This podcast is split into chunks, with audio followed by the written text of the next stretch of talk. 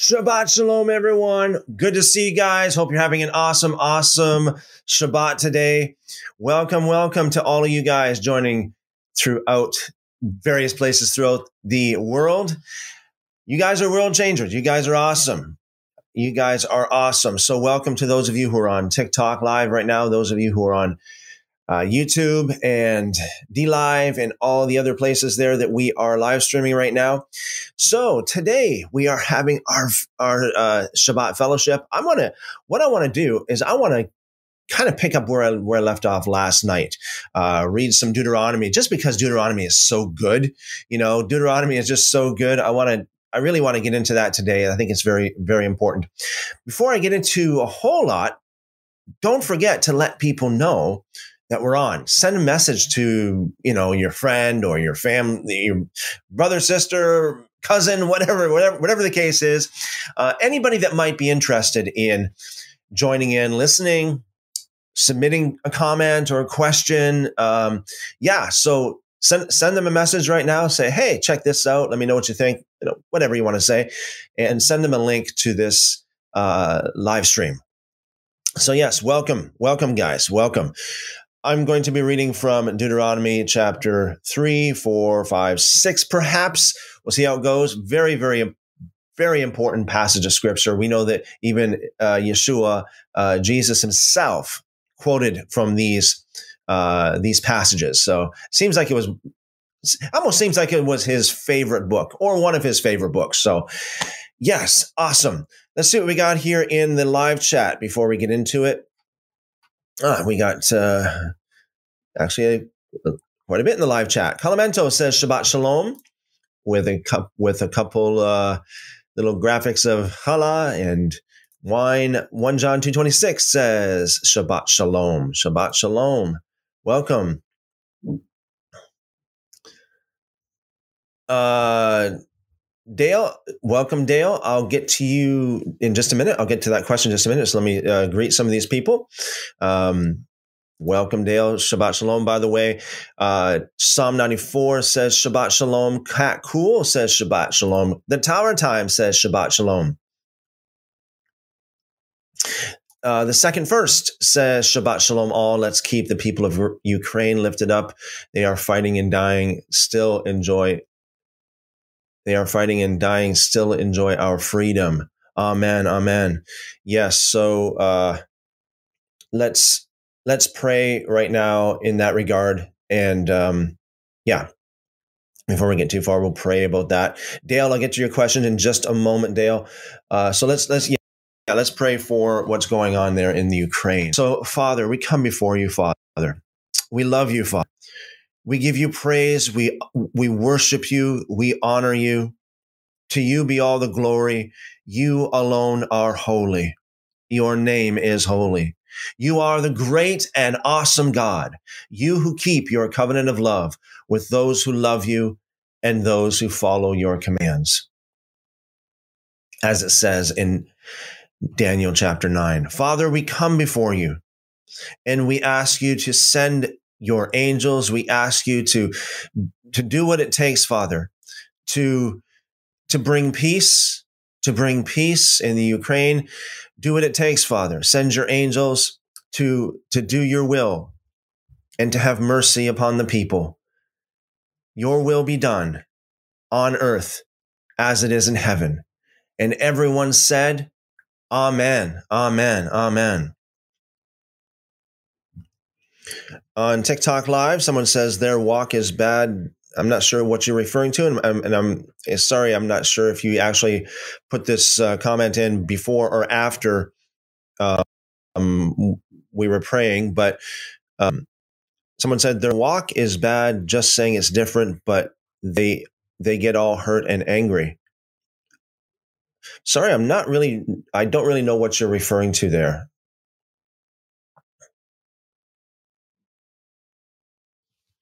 The Tower Time says, Praise Yahweh for his for this fellowship. It is so good to see you all again today. Blessings be upon you. All may upon you all. May the bless, excuse me, I'm getting tongue tied here. May the windows of heaven be open upon you with joy unspeakable and full of glory without limits. Amen. Amen. Amen. That's awesome. Uh, yeah, let me just check out. I got a couple different chat windows open here. Oh yeah, okay. So the tower time. I, I'm I'm sorry, the tower time. And I noticed you posted here. I think it was before. I think before we even started before we went live, and I can't put that up on the screen, but I'll read it. The Tower time said here at the very beginning. Um, I believe that's what I believe this is today. Yes, praise Yahweh for his mercy is new every morning. Hallelujah. Shabbat Shalom. Praise Yahweh for using you in a mighty way, Brother Enoch. Your faithfulness and commitment to sharing the truth will be a blessing for years to come. In Yeshua's name, I pray. Amen. Um, thank you very much. I, I really, really appreciate. I, I really appreciate that. That means a lot to me. Thank you. I appreciate that. The second first over there on YouTube says, um, Shabbat Shalom all. Uh, Will Senior says Shabbat Shalom. Jordan says Shabbat Shalom. Vita says Shabbat Shalom. Uh, let me see here. Fearfully Confident says Shabbat Shalom. Okay, guys. I'm sorry if I missed any of you. Uh, Dale, so let's get to Dale's question here first. Dale has a question. I see we got a question over there on TikTok Live as well. Please be patient. I got I got uh, several questions on TikTok as well. I will get to your question in just a minute. Please hold on. Um, Dale says on YouTube, Christopher Enoch, af- after last night, can you explain your position on Paul?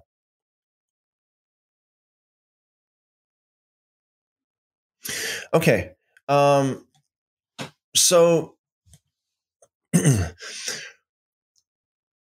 before I explain it, I want to encourage you guys to step back from what my position on Paul is exactly what the Bible says about Paul. No more, no less. Okay. What Paul says, what, what the circumstances say. I mean, like, we need to ask the question when we read a book of the Bible, who wrote this book? In what context was it written?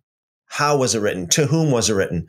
Okay. So there's a lot of doctrine going around today that would people would tell you that Paul is everything that Paul wrote is is like God's word to you. It's almost like Isaiah. It's almost like it's almost like Jesus or God, uh, the Holy Spirit, whatever you, you know, just made made Paul into a robot and and and made him write down every single thing that he wrote. That's not what we read in the scriptures. Okay, he's not a prophet. At best, he claims to be an apostle. He's not one of the twelve.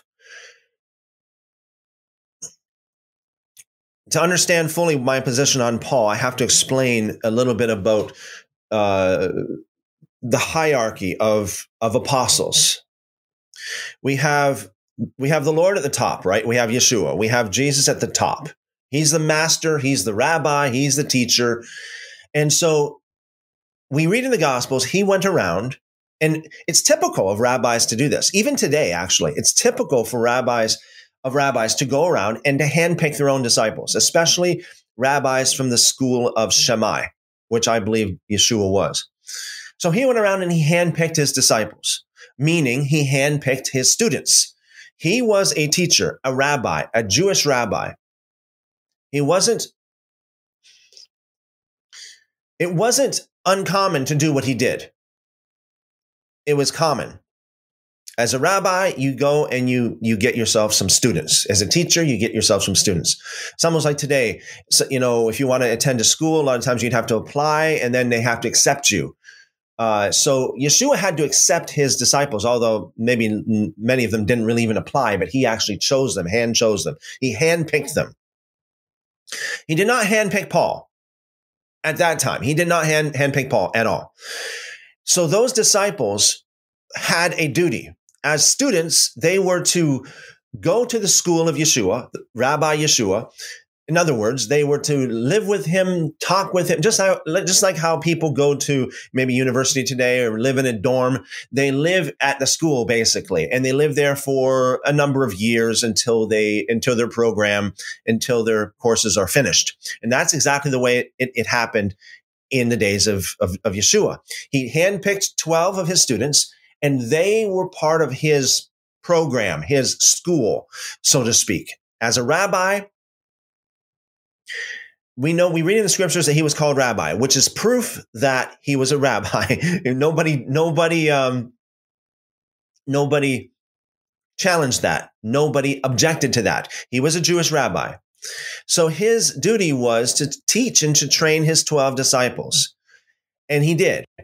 He gave them hands on, face to face training. He spent a number, uh, any, it depends on who people believe. It was only like about a year. People believe it was over over three years. regardless of the of the case, he was uh, with his students every day, face to face. They live with him. They talk with him. They walk with him. They ate with him. They heard him all the time, night and day. They were there.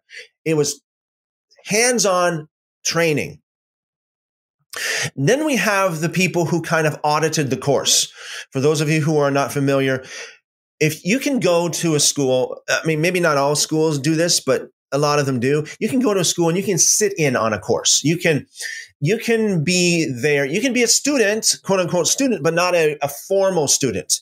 Okay. Not an enrolled student, but you're like a visitor. You are, you are an auditor. You're there. You hear all of the, you, you get trained like the rest of them get trained, but not to that you're an out, you're kind of an outsider. You're outside of the circle. Okay.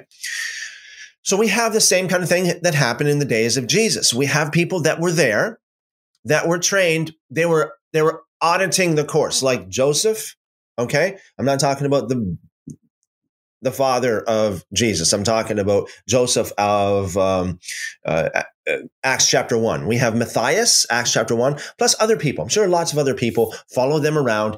They got all the teachings, they got all the training, they saw the miracles. They they were there, they they were there firsthand. They saw they were firsthand witnesses. They were as good as trained, although they weren't formal students. Okay? Again, Paul was not there either. He was not part of the formal students, neither was he part of the informal students. He wasn't part of the, um, the, the ones who audited the course, like Matthias and Joseph was as per Acts chapter 1. So when Judas did what he did and he ended up where he ended up, they said, okay, we need to replace Judas ASAP. There has to be 12 disciples. Yeshua made it clear one disciple for each tribe. He said, each of you will sit on 12 thrones judging the 12 tribes of Israel. It has to be 12 tribes. There has to be 12, excuse me, 12 disciples. So Judas, he went the way he did. It's like, okay, we need to replace Judas as soon as possible. Acts chapter one. So who do we choose? Well, there's only 11 of, uh, I mean, Jesus didn't formally enroll 13. He formally enrolled 12. So we need to find someone outside of the formal students, but yet ones who have been trained. They've been there since the beginning. And that's what it says in Acts chapter one. It says, we need to find people who, we need to find somebody. We need to find a man somewhere who has been with us from the beginning, from the baptism to the resurrection, and, and has a, has been a firsthand witness of everything. They were trained. They just they they were just not formally enrolled. They were trained. So they looked at Joseph and they looked at Matthias and they did what every other people, every other uh, man of God would do throughout the throughout the scriptures. They say, okay, we got a couple we need to choose from. How do we choose? How do we know which one the Lord wants to choose here to to replace Judas? Well, we'll cast lots. We'll pray first and we'll cast lots, and the Lord will show us. So they did. They prayed, they cast lots, and the Lord showed them Matthias. Again, Paul was nowhere to be found. Okay. So then Acts chapter 2 comes comes around, right? There was the outpouring of the Spirit upon all flesh, not just Jewish flesh, but all flesh, the Gentiles too. And then the 12 disciples did what Jesus commanded them to do. They went into all the world and preached the gospel. They were the original apostles to the Gentiles. Again, Paul was nowhere to be, nowhere to be found. For approximately a decade, scholars believe, approximately a decade. So that's a lot of time. The church was advancing. Thousands of people were coming into the kingdom, thousands of people were getting saved. There was no Paul. It was Paulless. Okay, there was no Paul anywhere. Finally, after several years, according to the book of Acts, I say that because some people challenge that, but according to the book of Acts, Paul being Saul, uh, and he was a very he was a problem right from the very beginning. I mean, he you know what he did with the Christians. As the story goes, he got a vision of the Lord. Jesus appeared to him in a vision, not physically, in a vision. Just like how Jesus appears to many people today, myself included.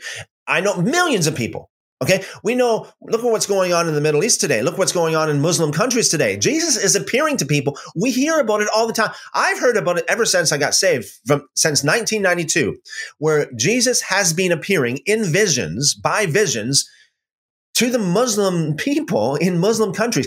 It, he's been he's been appearing to people in countries that it's illegal to preach the gospel. It's illegal to own a Bible. Doesn't matter. Jesus don't need Jesus don't need to follow the rules of man. He he comes in and he gives Muslims visions. Not only that, but I I know of I've said this last night. Almost everybody that I know personally, I'm talking about face to face personally, people that are that I would declare that I would consider to be good, holy men or women of God, um, friends of mine. Okay, And so, and other people as well. People that I know personally, they have had experiences with with with the Lord, where the Lord appeared to them. Okay, so when the Lord appeared to Paul in a vision and changed his life according to what we read in Acts chapter uh, 9 and in other places as well. There's a couple other places that talks about that. That's not uncommon. That's not uncommon. Jesus does that to a lot, a lot, a lot, a lot of people. Okay. Even people that are alive today, you're looking at one of them right now. Okay. That's not uncommon. If you haven't, if you haven't had a vision of God, if you, if Jesus hasn't appeared to you in great power and in, in, glory, if Jesus hasn't appeared to you, huh? Well, I pray that Jesus does because it's wonderful. It's awesome. It is life changing. It is, you know, it, it's awesome. Um, but the point of the matter is this Paul is Paul. Paul is Paul. He never claimed to be a prophet. What's a prophet? What's the difference between a prophet and, and an apostle? An apostle is someone who is sent. The word apostle, it sounds fancy, it sounds spiritual, it sounds all great, you know, high and mighty, but it's not. The word apostle is just a transliterated English word out of the Greek apostolos. Apostolos is just another ordinary Greek word that means one that is sent. If I send you uh, to buy a loaf of bread for me at the store, you are, by definition, an apostle of Christopher Enoch. That's just by definition. You don't have to be a believer. You don't have to be a, a Christian. Okay if you're sent of the Lord, of course, you have to be a believer or a Christian, of course. You know, I'm just saying the word apostle is not limited to the scriptures, it's not limited to um, Christianity or to believers, it's not limited to religion. It's not, okay? It's an ancient Greek word that simply means somebody who's sent. If I say, hey, could you go get a glass of water for me? You know, um, you you are my apostle even if you don't have to go out of the, the house even if you don't have to go out of the building, you are my apostle because I sent you. I sent you to the to the to the uh, to the cafeteria, or I sent you to the kitchen.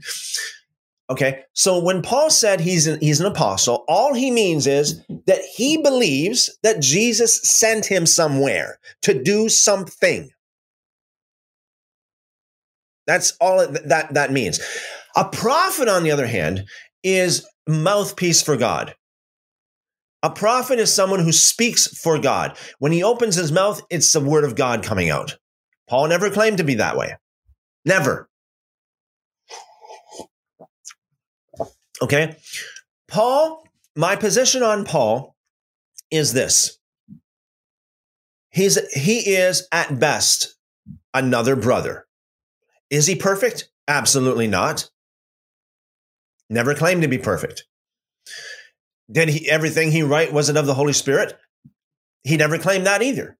In fact, we talked about that uh, last night. 1 Corinthians chapter 7 verse 40. Paul said, I think I too have the Spirit. He said this to the Corinthians. He wrote to the Christian, or the Corinthians. He said, I think that I, uh, not just you guys, not just you guys, the, the Corinthians, but also me. I think that I too have the Holy Spirit. I think so. Did he or did he not? A lot of the things that he wrote are good things. I'm not. I'm not saying some of the things he wrote, depending on how you how you translate how you translate it or interpret it. If it goes against the Torah, if it goes against the law or the prophets or any of the other previously known and accepted and verified word of God, then Paul's wrong. Notice I said if you determine that he spoke against what the Torah says, against what the prophet says. Guess who's wrong? Guess who's wrong? It's not, it's not God. It's not God's word through Moses. It's not, it's not God's word through Isaiah or through King David. It's, it's Paul, who didn't even claim to be a prophet. He claimed to be basically a brother, is what he claimed to be. Notice in Acts chapter 15, when there was a problem with the, it's like, what are we going to do with the Gentiles? What are we going to do with the Gentiles? What did the, Paul was there? Acts chapter 15, verse 7, Peter speaks up, and Peter says to all of them present, We have James, we have Peter, we have the, all the elders of the church, we have Paul standing right there. Peter speaks up and he says, You guys all know that God chose me, that by my mouth that the Gentiles should hear the gospel. I'm the apostle to the Gent- to the Gentiles. Peter said that in the presence of everybody. Nobody opposed him. Nobody denied that. Not even Paul. Now that's Paul says the opposite in in Galatians chapter 2 verse 7 he said that he is the apostle to the gentiles and peter's uh, to the to the jews somebody's wrong somewhere I believe Peter, not Paul. Okay. Peter has been trained f- firsthand by, by the Lord himself. Paul was not there. Paul was not there. Paul was not trained. He wasn't a disciple. At best, he's an apostle. The Lord appeared to Paul just like how the Lord appears to millions of people and sends and sent Paul to Asia, to, you know, around in Rome, wherever. Okay. Does that mean if, if Paul is a legitimate apostle, does that mean that everything that he preaches is true? No, it doesn't. Does that mean that, every, that he's a perfect he's perfect in everything he says? No, it doesn't. I'm just I'm just telling you guys the truth, okay? I'm what I'm saying to you is fact. We need to look at Paul for what he really is. Very objective. He is not He's not a necessity for salvation. If he was, he would have been one of the first ones that Jesus chose to be a disciple. He wasn't. Jesus didn't choose him to be a, disciple. And the 12 disciples, neither did Jesus choose him to be a replacement of Judas. We see that very clearly in Acts chapter 1, and we see that in church history, where many of the church fathers said that Matthias replaced Judas. This is like decades and sometimes even centuries after the fact. They all admitted Matthias was a replacement for Judas, not Paul. So, I mean, that's my position on Paul. He's not, at best, he's just another brother. At best, he's just another brother. And he didn't have the Gospels. The Gospels were not written when he wrote at least some of those um, letters that he wrote. We, it, I'm going to say something very controversial right now. Okay, not that I, not that I never do. I think I, but you know, I'm going to say something very controversial again. Let me put it that way. It is very possible. It is very possible that we know more about Jesus than Paul did. How can I dare, how, how dare I say that? How can I say that? Because we have the Gospels. We have the writings of Matthew, Mark, Luke, and John. Paul didn't. That's why he never said anything about the virgin birth. He never said anything about the miracles of Christ. He never said anything about the life of Christ really at all. He speaks uh, here and there about the crucifixion and the resurrection, but very, very limited knowledge. We get more, more knowledge from Jesus from Matthew, Mark, Luke, and John. That's a fact. So it's, it's very possible that Paul didn't know as much as we know today about Jesus. I know what I'm saying is controversial. I know it can cause some the hair on the backs of a lot of antinomian, poly, and lawless Christians to stand on end. I understand that. But this is the truth. It's the absolute truth. Someone, someone would say, well, but, but Paul said that the Lord showed him. Well, where? Where? We, we, we spoke about this last night. In all of the Bible, in the entire Bible, let me give you another factoid. Okay, this is another factoid. Bible fact. In all of the Bible, we have a total of five sentences that Jesus spoke to Paul explicitly printed out for us in the Bible. Five. Only five. Compare that to the people who to, to the 12 disciples and Matthew or Matthias and jo- Joseph and, and those who audited the course, those who hung around Jesus for a long, long time. They heard, oh, your guess is as good as mine, hundreds of thousands of sentences from the Lord Himself directly spoken to them. Hundreds of thousands, at least, maybe even millions, compared to five. That's why when Paul was present in Acts chapter 15 for the Jerusalem council, they didn't even give Paul a word in edgewise. Peter, James, the elders of the church, the leaders of the church, they didn't ask Paul for his opinion because Paul is just, he's just Paul. He's just Paul. That's all. He wasn't an authority of the church. Period. That's a fact a lot of Christians today, they would say, oh, Paul is the ex, he is the apostle to the Gentiles. No, he wasn't. I mean, he's not the, at most, he's one of many of perhaps even millions, but he's not the, he's not even part of the 12. He's not the only one. In fact, the original apostles to the Gentiles were the 12 disciples when Jesus told them in the Great Commission before he was, uh, before he ascended to heaven.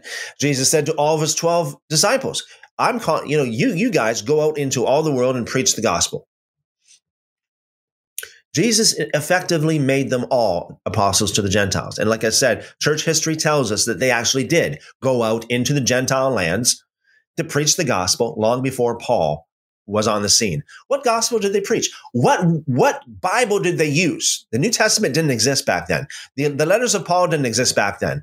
I'm talking about immediately after Acts chapter 2 and before Acts chapter 9, there's about approximately 10 years there. Thousands of, of people got saved. A lot of, the the gospel went out to the Gentiles. Paul wasn't around.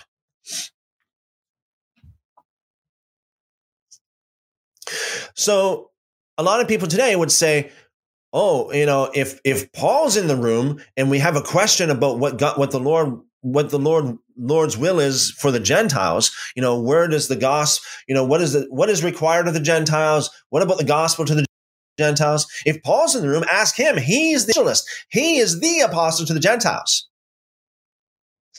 That is the wrong, wrong way to view it. That's that's the wrong perception. How do I, how can I say that? Because in Acts chapter 15, they were faced with that situation. We have questions. What are we going to do with the Gentiles? What do they need to be told? What do they need to be taught? What do they need to do to be saved? Paul was standing right there. They didn't ask Paul. Paul had no word in edgewise because he did not have the authority. It's a fact. Look at Acts chapter 21, how they treated him. They're like, Paul, man, there's a problem with you. We have we hear rumor that you're speaking against the law, against against Moses and against the traditions and the elders, uh, the the uh, the Jewish uh, customs. Is that true, Paul? They were they were very very not happy with him. They made him pay, they made him pay dearly. They made him pay dearly. So, my position on Paul, you don't need him for salvation. They didn't back in the book of Acts, they didn't need him for salvation. I mean, what I'm saying is biblical. I know it goes against what many of you have heard from man, but forget about what you've heard from man. Look at what it says in the Bible. Look at the culture. Look at the context. Look at who Paul really was. Look at what his letters, his so-called books really was. It wasn't it wasn't books of a prophet. It wasn't it wasn't uh, viewed as the word of God. Certainly Paul's letters had the word of God in it. He quoted the Tanakh many times. I'm not saying that he, it, it doesn't have the word of God in it. I'm just saying it's not he wasn't a prophet. That's all. He wasn't a prophet in the sense of like as per Moses, King David, Isaiah, Micah, Hosea, and the like. Okay, very very important to understand that.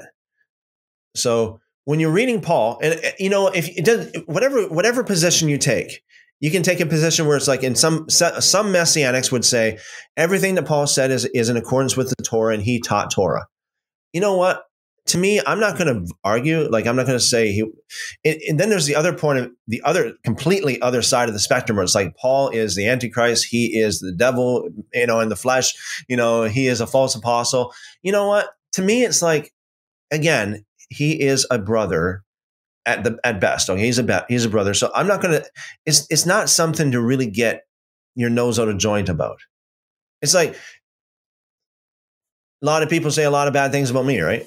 So a lot of people think so there are people who say that everything I say is is the truth. And I hope it is. And my goal is that it is, okay? That, I'm that's that's what I'm trying to approach everything very objectively and to give the most unadulterated truth that you could possibly hear from any anywhere else. That's that's my goal. Okay? The most down to earth, unadulterated facts, truth and I mean, you know, what else can I say? That's my goal, right? But there's other people that think that I, uh, I'm a false prophet, a false teacher, whatever. Like I don't even claim. Since when did I claim to be a prophet? How can I be a false prophet? You know, so like, hey, I mean, the way I look, the way I look at it is this: myself, myself. I'm I'm I'm another brother, and I I have pursued God vehemently. I have pursued God and still do. I mean, by the grace of God. Um, and I've learned a lot over the past 30 years of just in depth, you know, study of the Word of God and in depth meditating upon the Word of God and the scriptures and the cultural context. I've learned a lot over the past 30 years. And the things that I've learned are really exciting to me. I mean, it just absolutely blesses me so much. And I just want to share that. I want to share that information. I want to share the what I have, what I learned, what I see. And so that's really who I am, right? I'm, I'm just, look at me. Like I, I'm an, I'm another brother that just loves to share God's blessings. so that, that's what, what, what I've learned, what I've seen. And thank, you know, I praise God for you guys who have been so encouraging. And, but I know there's a lot of people who are not, but hey, you know when you step out in that uh, when you step out in and you start preaching the truth um and you get very when you get deep in the scriptures or when you get close um how am I going to say it? You know, you're, you're always going to get people that are that are attacking you. Look what they did with Jesus, right? It's like it seems like everywhere he went, people were attacking him, and they called him false teacher too. You're a deceiver. They called him like, oh yeah, you're you're uh, you're casting out de- demons by the prince of the devils. Like they called him basically demon possessed. I mean, you're just going to get that. You're just going to get that. So, Dale, I hope that is cl- a little bit clear on my position on Paul. I I talk about Paul. I think every live stream I do, I talk about Paul, and I've never ever said reject Paul's writings. Okay. On the other hand, um, I've never said, uh, you know, I maybe maybe there was a time in my life when I actually did say that Paul's writings was like every single word that he wrote was God's word for you today, right? But it, what happened to me is like I'm just I'm reading over Paul's writings so much, like I've read it more times than I can remember. I've read Paul's writing. I've read all of Paul's writings. In fact, on YouTube, I went through every single word of Paul's letters on YouTube, every single word every single word. Um, but when you read stuff like you know Second Timothy, where Paul talks to talks to Timothy, telling him you know about you know about his grandmother Lois, of course that's not for me. That's not God speaking to me. That's Paul talking to Timothy. He says, "Oh, uh, Timothy, when you go, uh, you go to Carp, the household of Carpus, and and get my parchments and my cloak. I let I forgot it there. Of course, that's not Jesus talking to me. That's not Jesus talking to me. That's Paul talking to Timothy. So the more I read Paul's, le- Paul's letters, the more I understood, hey, I'm actually reading somebody else's mail here. Like, this is not like the book of Isaiah. This is not like a, this is not like how the book of Hosea or uh, you know Micah was written, which is like a book of this is the word of God for for everyone. That's not how Paul wrote that. So it really grieves me how much the church when I say church, I'm talking about in general the uh, the organized religion part of it. The church has really followed Paul more than they followed Christ. What I mean by this is that I mean that they they they go by their interpretation of Paul more than the, the words in red, more than the clear teachings of Yeshua.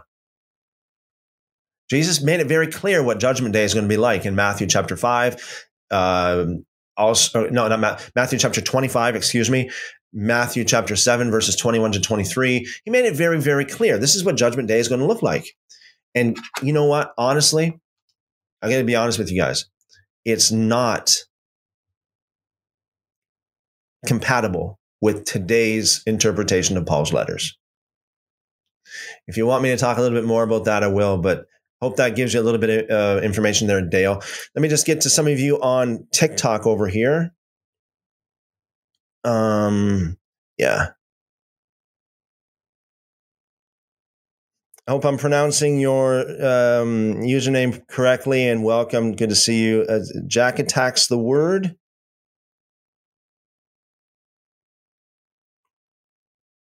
Um, says, I believe that Paul actually teaches the, the higher standard of the new covenant. All the laws have to be kept. Yes, amen. Realistically, he didn't meet the requirements of being, being an apostle according to Acts chapter 1, verses 21 to 26. Amen. Yeah, amen. Absolutely.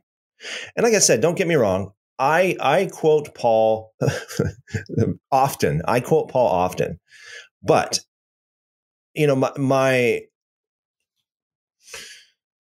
the bottom line is this is, like I do not look at Paul with such a I do not deify or idolatize idolize Paul as much as mainstream Christianity does today.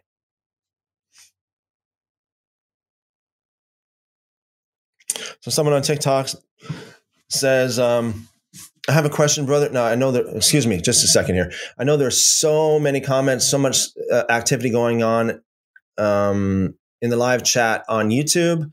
So once again, I'm sorry if um, I missed your your stuff. What you do is just let me just put this in here. Questions for Christopher should be addressed at Christopher. That way, I'm just going to skim over the, the, live chat and I'll just pick out the ones that say at Christopher.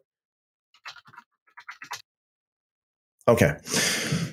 So, someone there on TikTok Live says, I have a question, brother. Sin hinders prayer. When we join our prayers with others, is their sin hindering?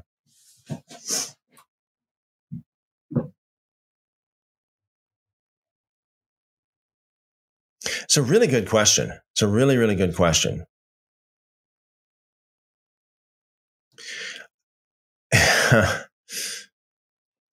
I don't think we should be like parent, like really like. I mean, you can you can take it to the extreme where you know you go around. It's like, I better I better make sure I pray for people who's you know that don't have sin that would hinder my prayer. So I don't think we should be paranoid about it. Um, definitely, it could hinder their prayer. Uh, and we we read that in the, in the Psalms where it says, uh, "If we, you know, if I regard sin in my heart, the Lord will not hear me." So there, I mean, that's proof right there that sin, God has no obligation to hear or answer any prayer from those who regard sin in their hearts, who have sin in their hearts. Um, I, so I wouldn't be par- paranoid about it. I would I would take it. Uh, I wouldn't. On the other hand, I wouldn't go and pray with people that I know are just a whole. They're just a bunch of you know dishonoring, disrespectful to the Lord, people who who say they're believers but they're just full of sin. I just wouldn't want to pray for pray with these people anyway. So I think there's a healthy balance there. Would would your sins be hindered because of others that you pray with? Or no, excuse me. Would your prayers be hindered? Excuse me, because of the sins of others that you pray with?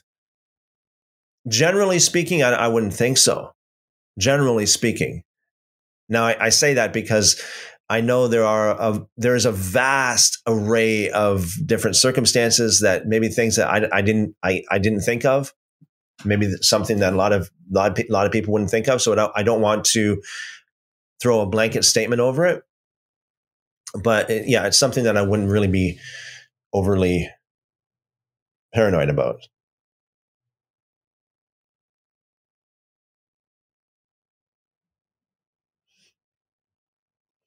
Jason says, "Stop talking Paul. Let's talk. Let's talk prophecy and what's happening today. Important." Jason, are you still there?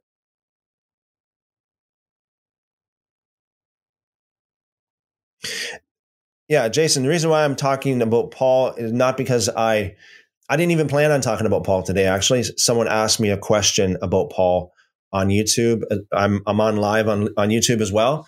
So someone asked me a question about Paul, and I promised that I would answer that question. So.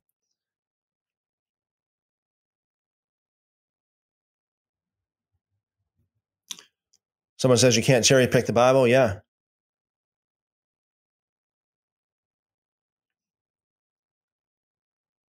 Someone says religion is dying. It depends on how you define religion.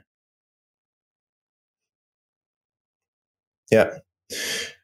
Okay, see what we got over here on YouTube.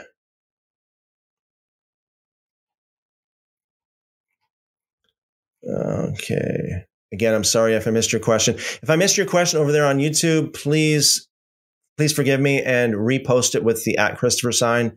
Uh, I'm going to try to pick out ones that, you know, everyone anyway, but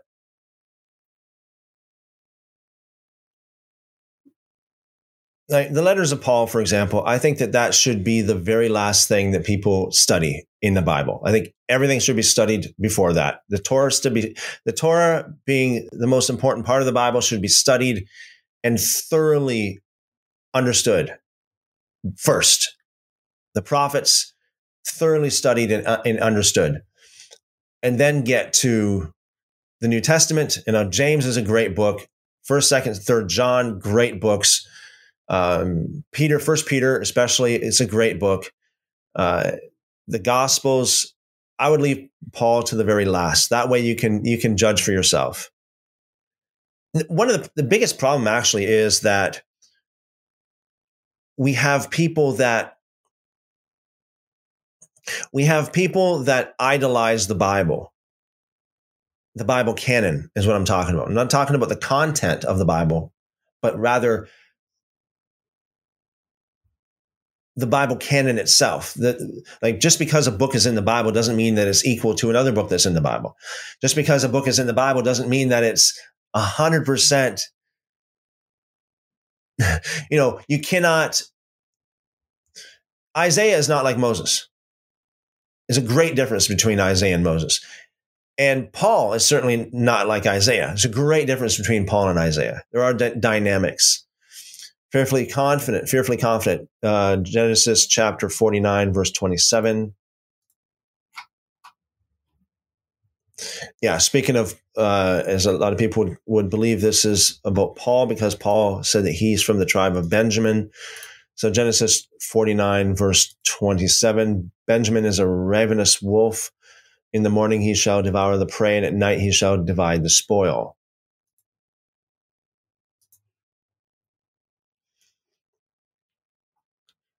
Acts chapter 15, uh, 16, verse 18. If you could, guys, like if you're if you're um, referencing verses, if you could, please actually quote the verse in the live chat. Acts chapter 16, verse 18 says, And this she did for many days, but Paul, greatly annoyed, turned and said to the Spirit, I command you in the name of Jesus Christ to come out of her. And he came out of her that very hour. Okay.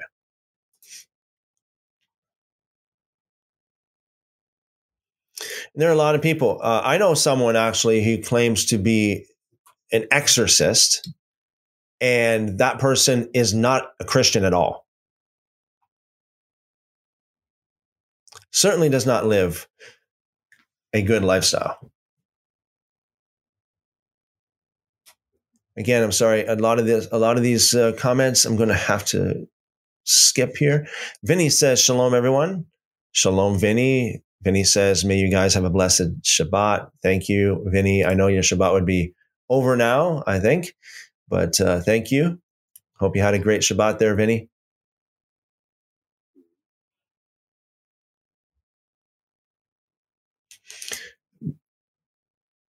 Bibi says uh, Shabbat Shabbat Shalom uh, from Will Senior and myself to you, Christopher Enoch, and to all our brothers and sisters. Yes, and to you as well. Blessings, blessings.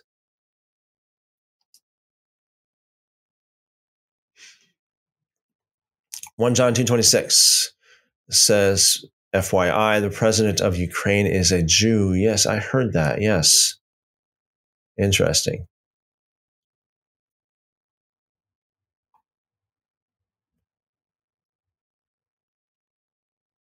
Vita says, Thank you, sir, for your videos and sharing your knowledge. My Shabbat is completely or completed with your videos.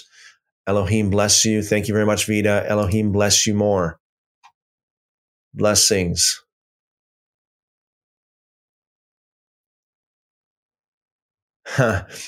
I, you know, I do have to. This caught my eye. Deuteronomy is the most beautiful book in the Bible without question.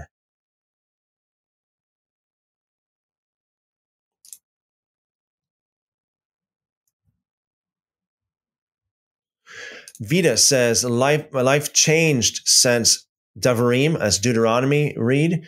Praise the Lord from the bottom of my heart. Thank you for your advice and your prayers. God bless you and your family. Thank you very much, Vita, and praise God. Hallelujah for that. Yes, um, how long is? I think it was a couple months ago now. Um, last year, uh, on on one of these live streams, and it, it probably was a Shabbat live stream as well. Vita came on here and asked me what book of the Bible I recommend to read. And I said Deuteronomy.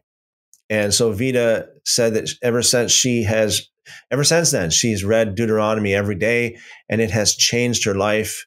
Um, yeah, so praise the Lord. Awesome. Absolutely amazing. Awesome.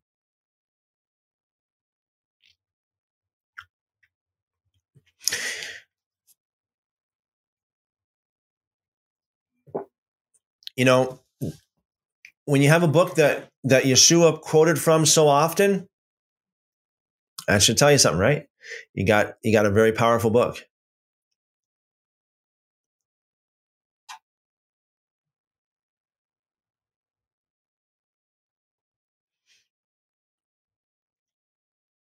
Christina said, Paul said he was blameless under the law. That's pretty. That's pretty perfect. Um, Christina also said Paul couldn't even manage to say, "Do not eat food sacrificed to idols," like James told him to say.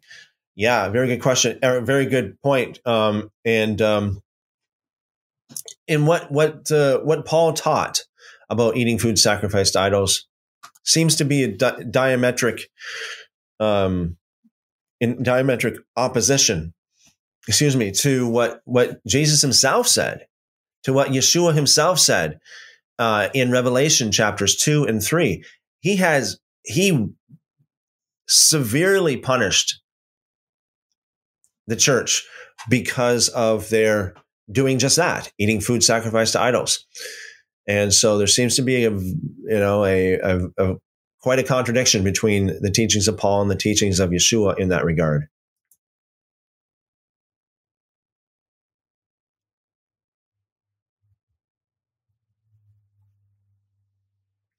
Kali Sway says, Hey, brother, hope you're well. I'm doing well, thank you. I uh, hope you are well. Welcome, by the way.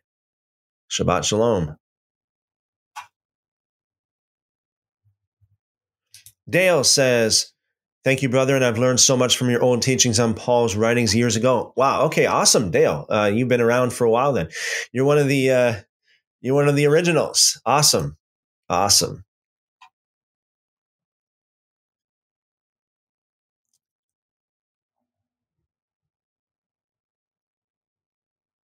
HP says, I've never celebrated Passover before. I buy in bulk for prepping slash canning and won't and don't want to throw away all my leavening supplies if possible. Am I to just remove it from my house or? Yeah, so uh, it, there are a lot of questions like this in regards to how to celebrate different feasts and festivals and holidays of the Lord. This is one such question.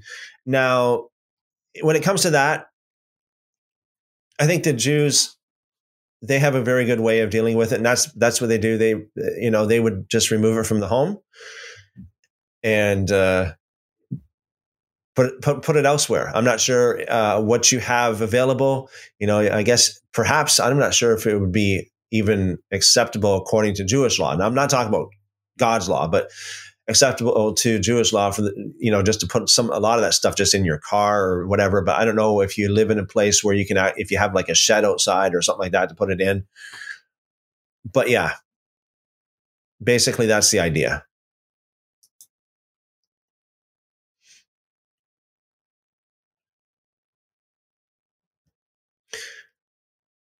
So uh, we have mower mower 14. I apologize if I didn't pronounce that properly. It says Shabbat Shalom from Jimenez family in Nampa, Idaho. Shabbat Shalom. Good to see you.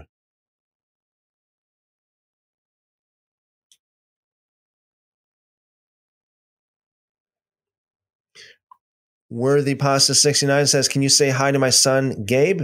Hi, Gabe. Hi, Gabe. How you doing? Hope you're having an awesome day. Awesome day.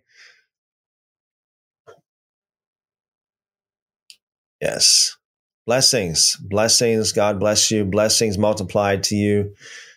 God bless you. God bless you, Gabe.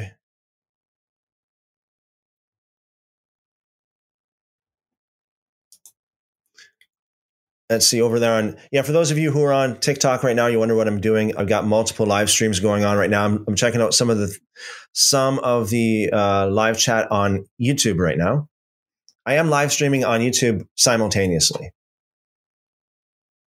elizabeth says shabbat shalom everyone shabbat shalom elizabeth good to see you yes so let's get into uh, um, deuteronomy chapter 3 deuteronomy awesome awesome book we're going to read some of this and discuss it. Deuteronomy chapter 3. Then we turned and went up the road to Bashan, and Og, king of Bashan or Bashan, came out with all his people to meet us in battle at Edrei. But the Lord said to me, Do not fear him, for I have handed him and all his people and his land over to you. And you shall do to him just as you did to Sihon, king of the Amorites, who lived in Heshbon. So the Lord our God also handed over to us Og, king of Bashan, with all his people, and we struck them until no survivor was left. We captured all his cities at that time. There was not a city which we did not take from them. 60 cities, all the region of the Argob, the kingdom in Bashan, all these were cities fortified with high walls, gates, and bars, besides a great many unwalled towns. We utterly destroyed them, as we did to Sihon, king of Heshbon, utterly destroying the men, women, children of every city, but all the animals and the spoils of the cities we took as our plunder. So at that time, we took the land from the hand of the two kings of the Amorites who were, who were beyond the Jordan, from the valley of Arnon uh, to Hermon. Sidonians or Sidonians call Hermon Sirion, and the Amorites call it Senir. All the cities of the plateau, all Gilead and all Bashan, as far as Salecah and Edre, Edrei, cities of the kingdom of Og and Bashan, or Bashan. For only Og, king of Bashan, was left of the remnant of the Raphaim. Behold, his bed was a bed of iron. It is in Rabbah of the sons of Ammon. Its length was nine cubits. So a cubit was uh, a foot and a half. So nine cubits would be like over 13 feet long. Over 13 feet long. And its width, four cubits by the usual cubit. So the four cubits would be what, uh, six six feet wide. So, so it's kind of it's kind of amusing that you know out of all the things that they've captured and all the things that they did, they had you know it's they found it worthy to you know give the specific dimensions of his bed here. Verse verse 12 so we took possession of this land at that time from Aroer which is by the valley of Arnon, and half of the hill country of Gilead and its cities I gave to the Reubenites and to the Gadites. The rest of Gilead and all Bashan, the kingdom of Og, I gave to the rest to the half tribe of Manasseh, all, the region of the Argob. As to all Bashan, it is called the land of Raphaim. Yair, the son of Manasseh, took all the region of Argob as far as the border of the Gershurites and the Ma- that is Bashan, named it after his own name, Havath Yair, as it is to day. To Machir I gave Gilead. To the Reubenites and the Gadites I gave Gilead even as far as the valley of Arnon, the, the middle of the valley as a border, and as far as the river Yabok, the border of the sons of Ammon. And the Arabah also, with the Jordan as a border from Kinnereth as far as the Sea of the Arabah, the Salt Sea, as at, at the foot of the slopes of Pisgah on the east. Then I commanded you at that time, saying, The Lord your God has given you this land to possess it. All you valiant men shall cross over armed ahead of your brothers, the sons of Israel. However, your wives, your little ones, your livestock, and your livestock, I know you have much livestock, shall remain in your cities which I have given you, until the Lord gives rest to your fellow countrymen as to you. And they also take possession of the land which the Lord your God is giving them beyond the Jordan. Then you may return, each man to his possession which I have given you. And I commanded Joshua at that time, saying, Your eyes have seen everything that the Lord your God has done to these two kings. The Lord will do the same to all the kingdoms into which you are about to cross. Do not fear them. For the Lord your God is the one fighting for you.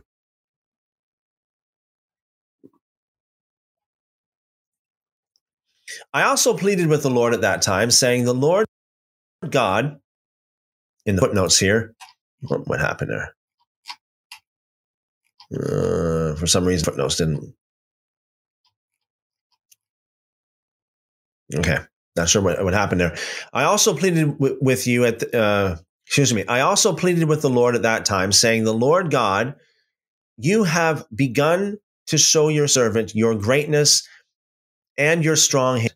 For what God, for what God is there in heaven or on earth who can do such works and mighty acts as yours? Please let me cross over and see the good land with, uh, that is beyond the Jordan, that good hill country and Lebanon. But the Lord was angry with me on your account and would not listen to me. Instead, the Lord said, Enough, do not speak to me any more about this matter.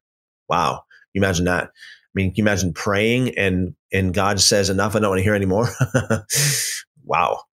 Verse 27 Go up to the top of Pisgah and raise your eyes to the west, the north, the south, and the east, and see it with your eyes, for you shall not cross over this Jordan.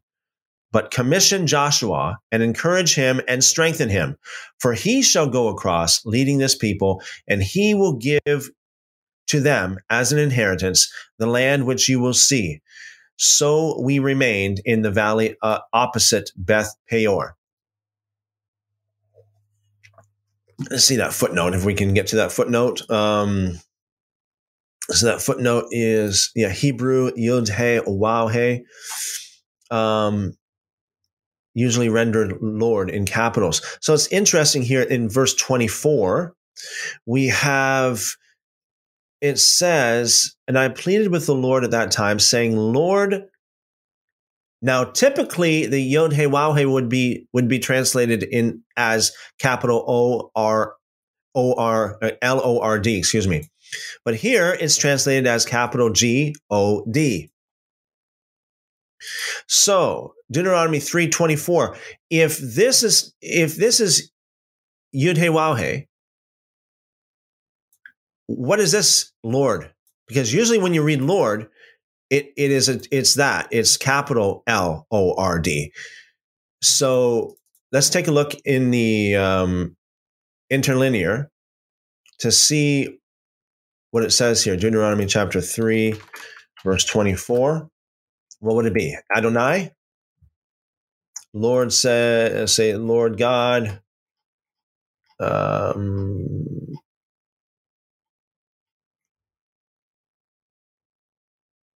Yeah, it is Adonai. It's Adonai right here. O Lord, which is Adonai. And then the Yud He Waw He is translated as capital G, capital O, capital D. That's very that's unusual because it's it's usually uh, translated or you know it's usually represented here as capital O R L O R D instead of capital G O D. Very interesting and unusual rendition. Deuteronomy chapter 4. Deuteronomy chapter 4.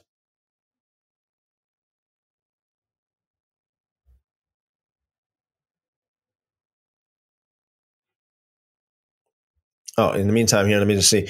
We got someone here on TikTok Live that says, uh, Can you say hi to Braden Stafford? Sure. Hi, Braden Stafford. Hi, Braden. Hi, Braden. Sorry that it took me a while here to get to your to do this, but hello. God bless you. Okay, so let's read Deuteronomy chapter 4. Deuteronomy chapter 4. Again, for those of you who are on YouTube, if you want to direct a, que- a question specifically to me, make sure you um, put at Christopher. Deuteronomy chapter 4, verse 1.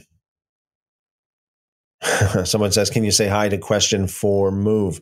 Hello, question for move. Deuteronomy chapter 4, verse 1. Now, Israel, listen to the statutes and the judgments that I am teaching you to perform, so that you will live and go in and take possession of the land which the Lord your God, the God of your fathers, is giving you. No, okay, so I have to stop here because this is very important to understand. A lot of Christians would tell you that that according to the law, you you you don't you that you don't oh you don't obey the Torah to be saved. You you you obey the Torah just because you love God. That's what a lot of people say. But if the Torah is forever eternal and and it hasn't passed away, then it does say very clearly in many places. This is one. This is one place. It, it also says this. Uh, I believe it's in Deuteronomy chapter six as well, if I can remember correctly. But it says here very. It says here very very clearly. You are to obey the statutes and judgments, which are, you know, it's the Torah, the commandments, so that you will live. Now, this is talking about spiritual life. It's like the just shall live by faith. Every Christian knows that that live means salvation. The just shall receive salvation by faith. Live is means like spiritual life, eternal life. You will live, okay, by observing the Torah according to according to the Torah. And take possession of the land which the Lord, the God of your fathers, is giving you. You shall not add to the word which I am commanding you, nor take away from it, so that you may keep the commandments of the Lord your God, which I am commanding you. Your eyes, actually, you know what? Let me let me stop here as well. This is a very important command. You shall not add to the word which I'm commanding you, nor take away from it. So you read about in um, you read in the book of Revelation a very, very similar thing where it's like, don't add to this book or take away from it. Uh, let me see here. And so, what that is, that's uh, Revelation chapter 22, verse 18. It says, for I testify to everyone that whoever hears the words of the prophecy of this book, if anyone adds to these things, God will add to him the plagues that are written in this book. And if anyone takes away from the words of this, uh, excuse me, takes away from the words of the book of this prophecy, God will take away his part of the book of life from the holy city and from the things which are written in this book. So, um, you know, John, he got this whole concept of don't add from it, don't add to this book, don't take it away, don't take anything away, don't add to it. He got that from Deuteronomy chapter 4, verse 2. I, let me tell you a true story. Okay. This is a true story. And to look back at it, I, you know, my grandmother would say it's comical. It's comical. In a way, it's kind of, it's comical, but in a way, it's sad too, because a lot of Christians have a very, very shallow point of view, really have a, a very shallow point of view. I was in a restaurant once with another brother, uh, having like lunch with him, and and he was talking. We were talking about the Bible canon, okay, like what books, you know, does the Apocrypha need to be in the Bible, or you know, is the Apocrypha the Word of God, or what books can should be should the Bible include? All this kind of stuff. By the way, Lord willing, next Shabbat, Lord willing, next Shabbat, we will be we will be uh, having a special um, Shabbat talking about the Apocrypha. And Lord willing, I'll have Onia on with me, um, and um, perhaps another brother. We'll see what happens. But um, yeah, if there's any of you, by the way, if there's any of you either on TikTok or on YouTube or any other platform you're listening to me right now, if you know of anybody that is well versed in the Apocrypha uh, and would be a really good person to have on as a guest on the live stream to talk about the Apocrypha, let me know. Let me know. Let me. I'll give you my email. Uh, send me an email and let me know. Uh, this is the email right here. It's Christopher Enoch at protonmail.com. If you know of anybody who's well versed in the Apocrypha, uh, somebody who's who knows the Apocrypha well enough to answer some questions about it, let me know. and you know, it really doesn't matter if they're for or against the apocrypha because even if they're against the apocrypha, we can, I can, uh, we can have like a little bit of a discussion about it. But if they're for the apocrypha, that's good too. We can talk about it and we can answer questions in in uh, in the live chat. So yeah, let me know if there's anybody that's uh, that's good with the apocrypha and that uh, you think that I should invite on here for next Shabbat. Send an email. Christopher Enoch at protonmail.com. Back to the story. Um, so I was with this brother in a restaurant and he's like, no, no, the Apocrypha is not for us today. No, no, it's only 66 books and that's it. Because it says in Revelation chapter 22, do not add anything to this book or take away from it. And he spoke like that. And he, and he, he, he brought it, he presented that as if it meant the whole Bible.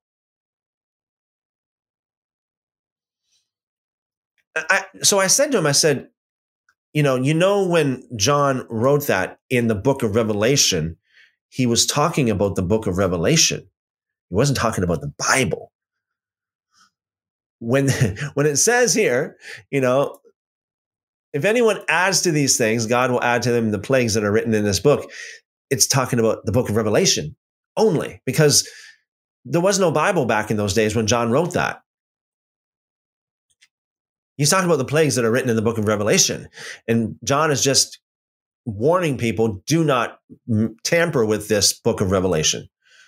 That's what he's doing. But he, he actually got that concept from Deuteronomy chapter 4, verse 2.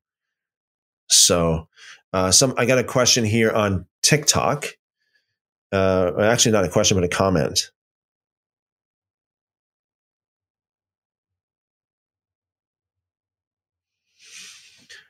The uh, the comment is from Jessica. Jessica in the word. I'm getting such hate, hateful messages on TikTok because I believe in the law. I hear you. I hear you. Uh, you know, I feel I, I feel for you, but you know, it's like welcome to the club. It's like, hey, I mean, you, you teach the you teach the truth. You come into the truth.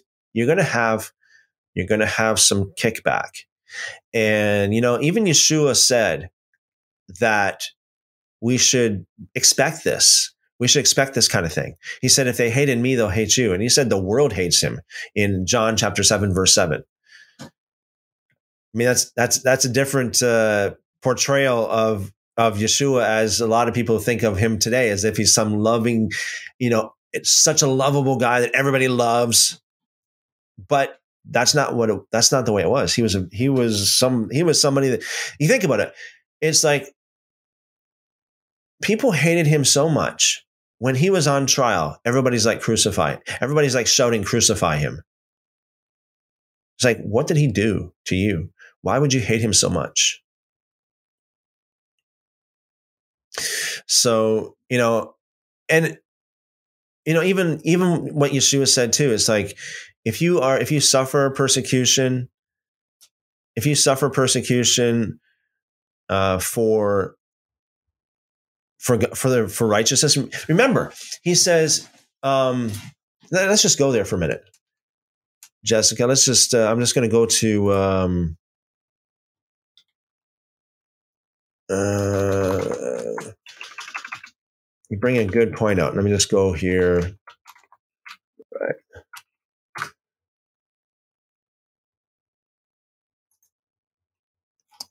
all of a sudden my connection is a little bit slow here. Okay, so we're going to go to Matthew.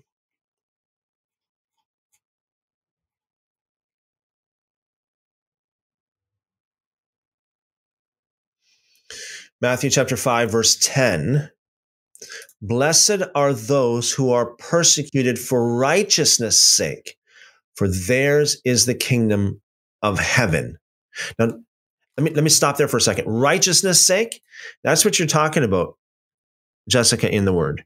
That's what you're talking about because you're getting hate. You're getting hate because you believe in the law, which is righteousness' sake, right? Because the the law, what you're doing is you're preaching righteousness. You're like, you know, which is it's it's the greatest thing ever. You're preaching righteousness because you're preaching obedience to the law. And according to Deuteronomy chapter 6, when you observe the law, that is our righteousness. That's what it says. So you're you're persecuted because you believe in that. And and Yeshua has said himself, you are blessed. Blessed are those who are persecuted for righteousness' sake. That's exactly what you're explaining to me, Jessica. For theirs is the kingdom of heaven. Blessed are you when they revile and persecute you and say all manner of evil against you falsely. Hey, I get it all the time. I get it all the time. Verse 12 Rejoice and be exceedingly glad, for great is your reward in heaven, for so they persecuted the prophets who were before you. Wow. It's like welcome to the club. Welcome. It's like welcome to the club of Isaiah, Zechariah, Zephaniah, the greatest people that have ever lived in history. The greatest men and women of God that ever lived in history were also persecuted because of that. Were They also got hate because of that. Remember, the number one purpose of a prophet is not to uh, is not to tell you what's going to happen in the future. They do that from time to time. They do, but the number one purpose of a prophet is to preach the Torah, to get people to turn back to the Torah, to point people back to the Torah. And that's exactly what Isaiah did, Jeremiah did. All they all did that. Even Yeshua himself he's like, I don't, I didn't come for the righteous. I come for the sinners to call them to repentance, to turn them back to the Torah, to turn them back to the law, to turn them back to the instructions of God, to get them on the right path. So you think about it, like, can you imagine how much honor and dignity is afforded people like Isaiah who suffered and was actually killed, and a lot of these in Zechariah for for for preaching repentance, preaching against sin. Uh, and so it's a beautiful thing to be to be classified in that same group as them.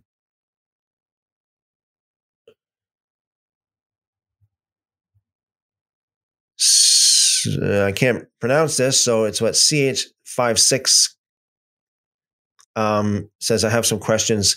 I need someone to answer, please. Well, if you have some questions, feel free to uh, submit them on, on the live chat. I'll do my best to answer the questions. Speaking of live chat, let's just take a peek at the um, YouTube here.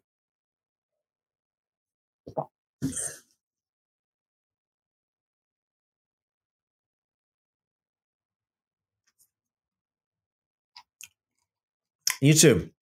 We Gabriel. Gabriel the believer says, Please, guys, pray for me and my unborn baby's health. We'll do that right away. We'll do that right away. Okay, everybody, let's do it. We'll pray. Every believer within the sound of my voice, wherever you are, let's pray for Gabriel's unborn baby's health. Father, we thank you, Father, for your blessings. We come before your courts with thanksgiving and praise. We worship you. We adore you. You are so holy. You are so mighty. You are the great and awesome God.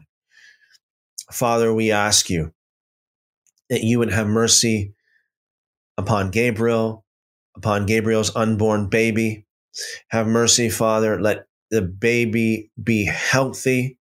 If there's anything of concern with this unborn baby, Father, fix it. Fix it. And protect this baby.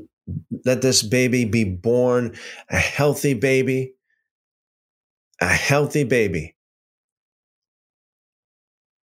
and let Gabriel dedicate this baby to you. So this baby would be yours. We give this baby over to you, Father. Father, we ask you would have mercy.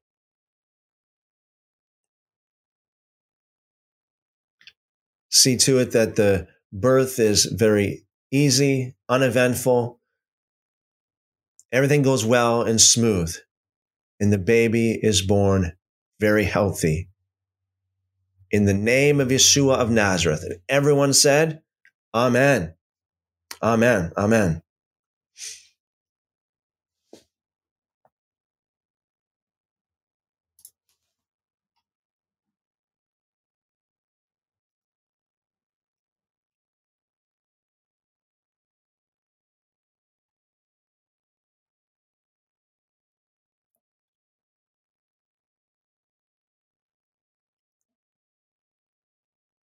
So Gabriel says, uh, yes, same request. Just adds says, thank you and thank you guys. Shalom. Thank you for your prayer request. Lord be with you. God be with you and be gracious to you.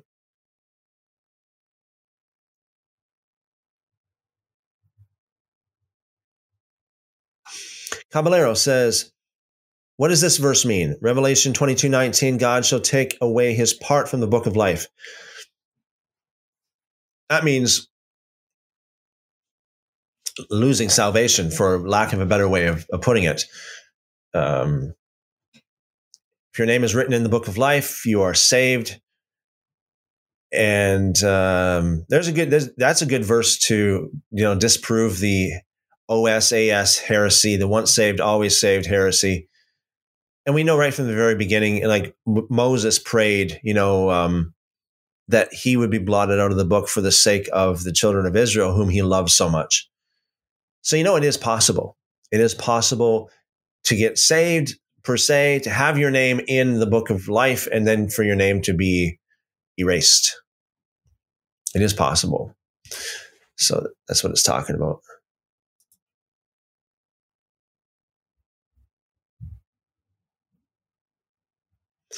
Vita says, Amen, Amen. And Gabriel says, Amen, Amen. Okay, great. Let's get back to the book of Deuteronomy. So before we go on, let me just also bring out this. This is verse 2 of Deuteronomy 4 You shall not add to the word which I am commanding you, nor take away from it, so that you may keep the commandments of the Lord your God, which I am commanding you. So once again, this is this is where John got that concept from in the book of Revelation, chapter 22. However, let me just also bring it to, to your attention as well that in the days of Yeshua, in the New Testament, we have the Pharisees and the Sadducees. The Pharisees were the people who believed and observed the Torah and the prophets and the Ketuvim and the traditions of the Jews, the oral law and the written law, they accepted everything basically, right? The Sadducees, it's a historical fact. The Sadducees only accepted the five books of Moses as authentic holy scripture. Everything else they rejected. They didn't believe in the prophets. At least, well, maybe they might have kind of I, they just didn't classify it as Holy Scripture. Very similar to a lot of Protestants today who only believe in the 66 books. Very, very similar. They're they're like modern day Sadducees. They didn't they didn't accept they don't accept anything other than what is authentic scripture. So the reason why that the Sadducees only accepted the five books of Moses was for two reasons. Number one, the five books of Moses, the the Torah that was brought through Moses was was given to Moses publicly on Mount Sinai. Um, you know, he was there for 40 days on Mount Sinai, and everybody heard, everybody saw Everybody experienced the power and the glory of God. Everybody, millions of people heard the voice of God. When Moses came down from the mountain, nobody, you know, he didn't have to prove himself to be a prophet. Everybody knew it. There were millions of witnesses. He didn't need any witnesses. He had as many, he had more than you can shake a stick at. The prophets, on the other hand, they didn't have, un, perhaps with some exceptions, but they didn't have any witnesses at all. It's like a lot of their prophecies and when they received the word of god it was it was private private um, revelations. God spoke to them privately through dreams and visions. So that's one reason why the sadducees only accepted the, the, the, the torah of moses okay? Because it's the only one that was leg- that was publicly confirmed by god. Number two the only the the second reason why they only accept the books of Moses or the Torah of Moses is because of this verse.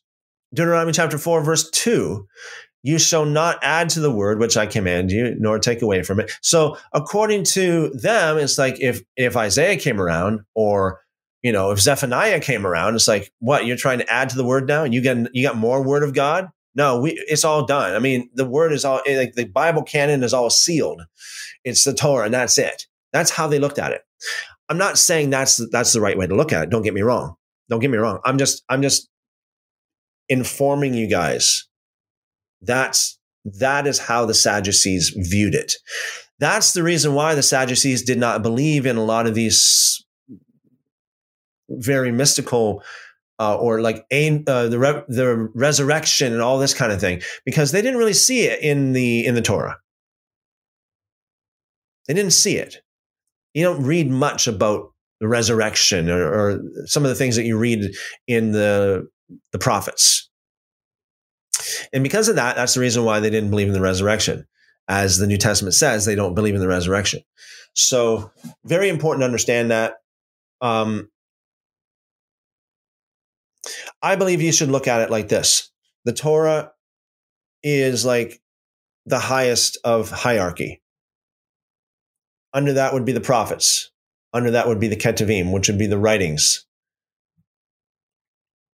For that reason, the uh, the Torah is like the highest hierarchy because of who brought it and how it was how it was delivered from God to Moses to the people.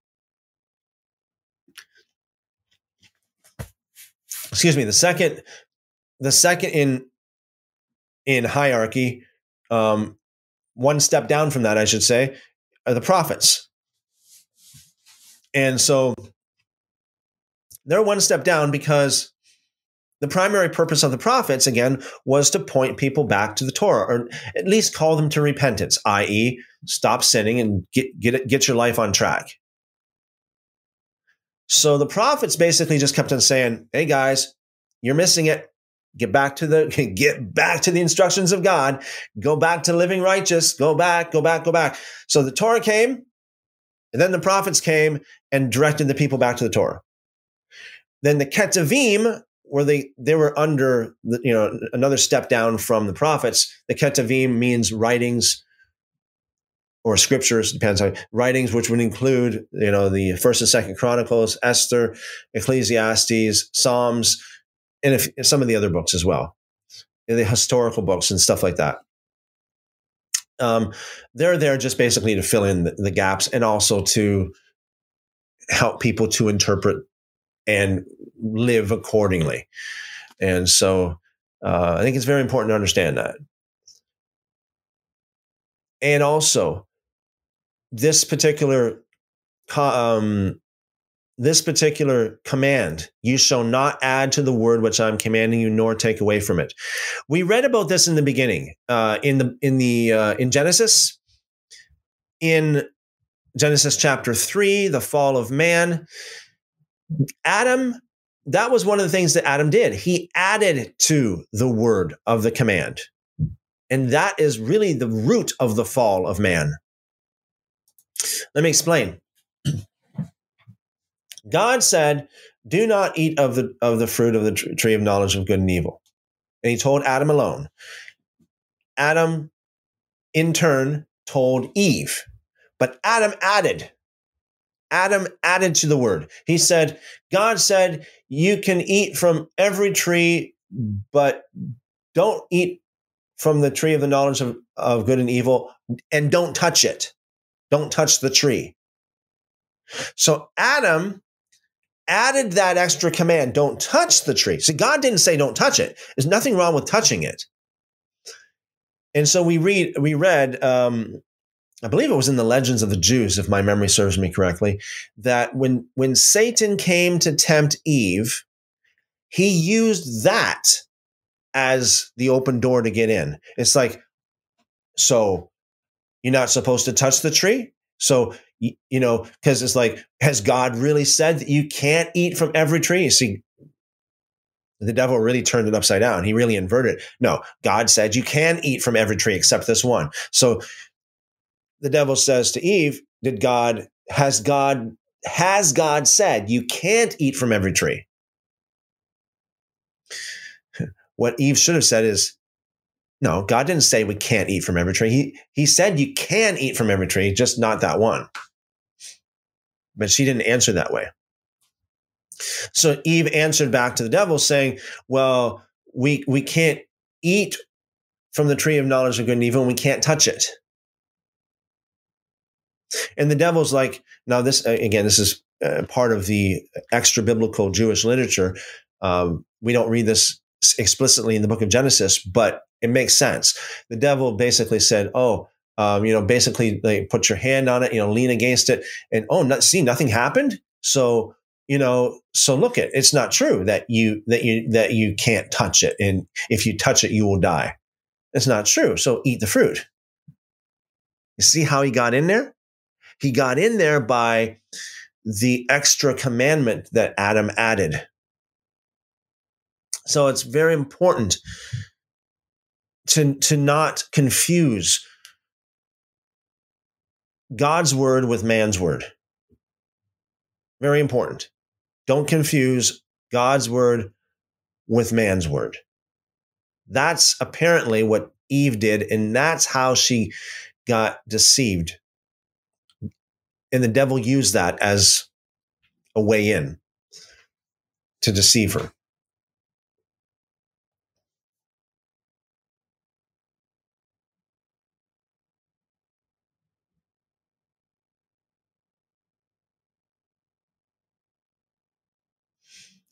Just uh, out of the corner of my eye here, I caught this. Um, Vita says Jeremiah 17 13 is what Yeshua did, writing on the floor when they asked him to judge the woman cheating.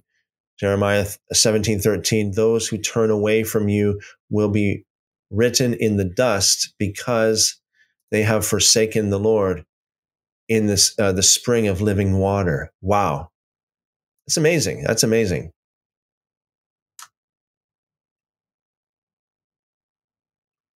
Yeah, that's an amazing. Uh, that's an amazing point. Thank you for sharing that.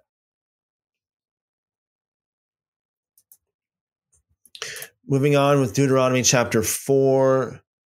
So it says, You shall not add to the word which I'm commanding you, nor take away from it, so that you may keep the commandments of the Lord your God, which I am commanding you. Now, again, why God's very clear here. He's doing everything, and you'll you'll see this throughout the Tanakh, throughout the law, the Torah, the prophets, where God keeps on giving tips on how to obey.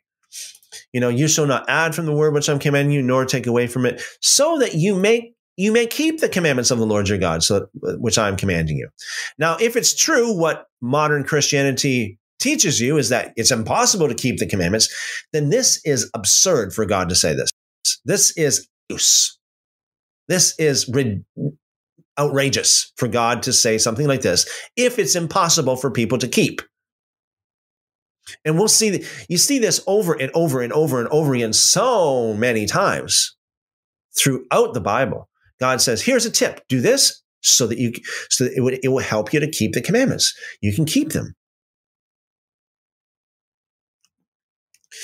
Again, those of you who, uh, if you're listening here, and if you if you know somebody who would benefit from what we're saying, you know, just send them a, send them a little message. Say, hey, tune into this live stream, listen to this, share it, send them a link. Verse th- uh, verse three. Verse 3 says, Your eyes have seen what the Lord has done in the case of Baal or Baal Peor. For all the men who have followed Baal Peor, the Lord your God has destroyed them among, from among you. But you who to the Lord your God are alive today, every one of you. So I, am the, the moral of the story here is to cling to the Lord your God, right? To to always keep him in the forefront of your mind, of your heart. See, I have taught you statutes and judgments just as the Lord my God commanded me. That, that you are to, to do these things in the land where you are entering to take possession of it. Again, again, here we are. We got another, you'll see this repeat over and over and over and over again, where it's like, again, Moses is like, see, I've taught you these things. I've taught you the commandments. I've taught you the judgments, the statutes, the Torah of the Lord. Why? So that you are to do it.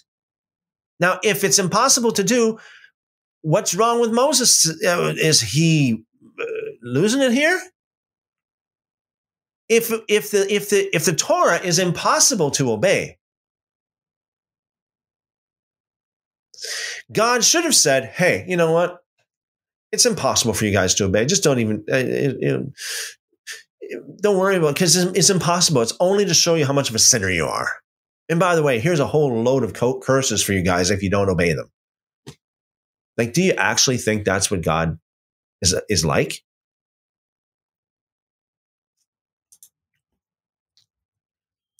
Verse 6 So keep and do them. Again, so keep and do them. For that is your wisdom and your understanding in the sight of the peoples who will hear all these statutes and say, Surely this great nation is a wise and understanding people. For what great nation is there as a God so near to it as is the Lord our God whenever we call on him? Beautiful. Isn't that beautiful? It's like, it's like having God so close to you. It's like, it's like saying, Hey, Father, Daddy, Abba. And it's like God's God's like, Yeah, yes, child, what do you want? Having your prayers heard and answered fast and publicly for everybody to look at and say, wow, these people, their God is very close to them. Okay, so verse 8. Verse 8. Just a second here.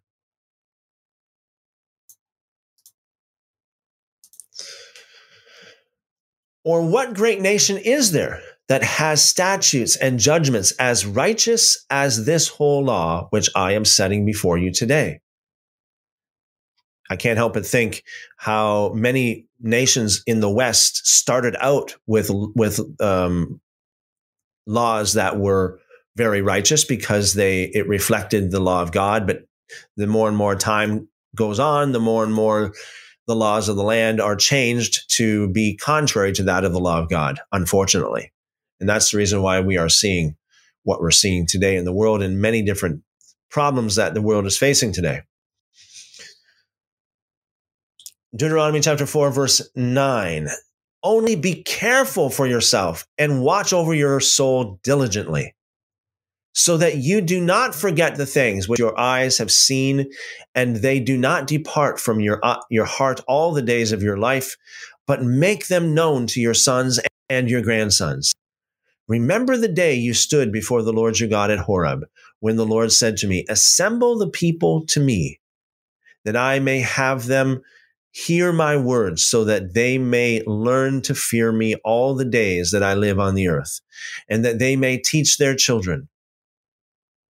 You came forward and stood at the foot of the mountain, and the mountain was burning with fire to the heart of the heavens, darkness, cloud, and thick gloom. Then the Lord spoke to you from the midst of the fire. You heard the sound of words, but you saw no form there was only a voice.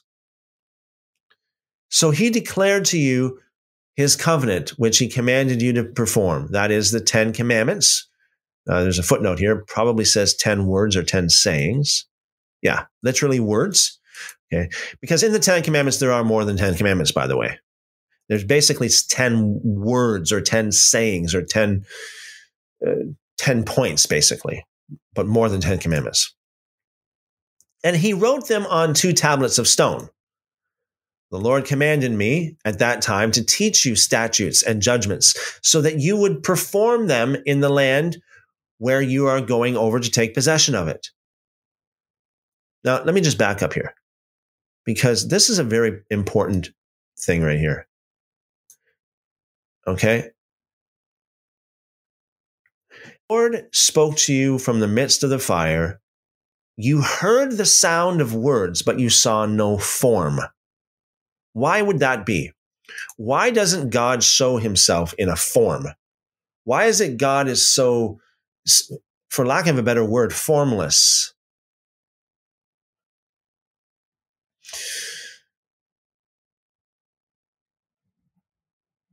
Because God knows that if he showed his form, if the Lord here, uh, not Yud He Waw He, okay, if he showed his form,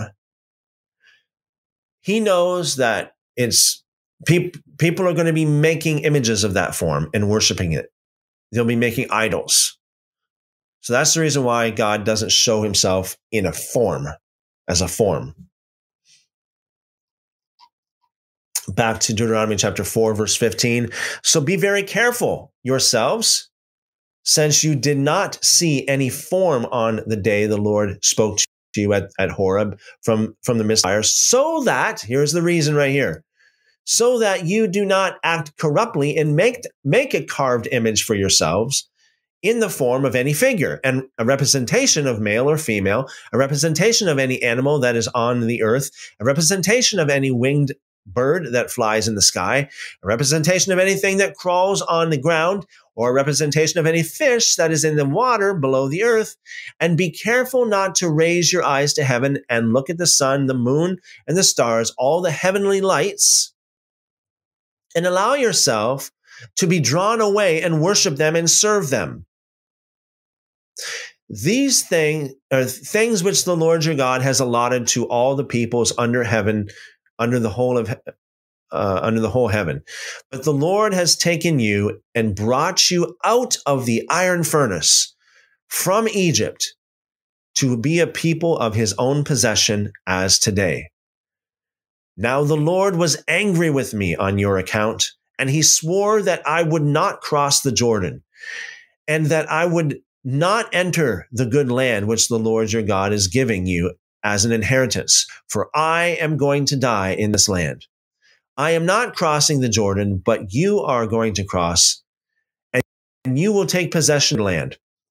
So be careful yourselves that you do not forget the covenant of the Lord your God, which he made with you, and make for yourselves a carved image in the form of anything against which the Lord your God has commanded you. For the Lord your God is a consuming fire a jealous God. So we read about this in Hebrews chapter 10, where it says the Lord is a consuming fire. Now, what does this mean, consuming fire? And you know that a lot of the charismatic world today, you know, they they talk about God as a consuming fire. In the con, what they say is, well, God is is a fire of love. It's a fire of love. You know, let let His fire burn upon it. You know, let the love of God, the fire of God, burn upon us. That's not what it means. Okay. It's, that sounds good, but that's not what it means. We know that God consumed people, the fire of God. Nadab and Abihu are good examples of that. Fire came out from the presence of the Lord and consumed uh, them. And also, uh, we read also uh, in the book of Kings, I believe it is, where fire came out from the presence of God and mm. consumed the sacrifice. So when it says the Lord your God is, is a consuming fire, that in that context is a very fearsome thing. It's like instant cremation, instant cremation. And so it's not it's not something that you would like how the charismatic world portrays it today.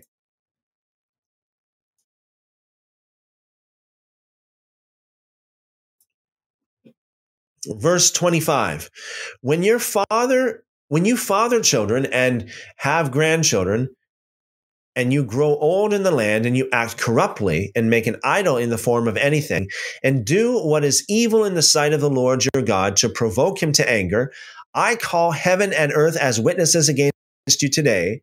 You will certainly perish quickly from the land where you are going over the Jordan to take possession of it let me stop here for a second. What does it mean I call heaven and earth as witnesses against you? According to the book of Enoch, heaven, the the, the angels of heaven, the hosts of heaven are witnesses. At least, at least some of them are, are that, that is their duty. The witnesses of heaven. The angels witnessing what's going on on earth here today. They're watching. They are recording, as it were, what's going on the witnesses. And this is what uh, Hebrews chapter 12 is talking about, when it talks about the great cloud of witnesses. There are many spiritual entities and angels and spirits that are witnessing what you're doing. Because on the day of judgment, everything has to be done in order and according to the Torah everything must be established on at least two or three witnesses. It's almost like a court today where you've got witnesses.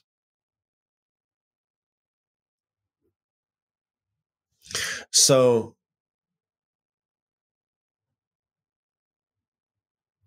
yeah, when the day when the day of judgment comes, these witnesses can be for you or against you.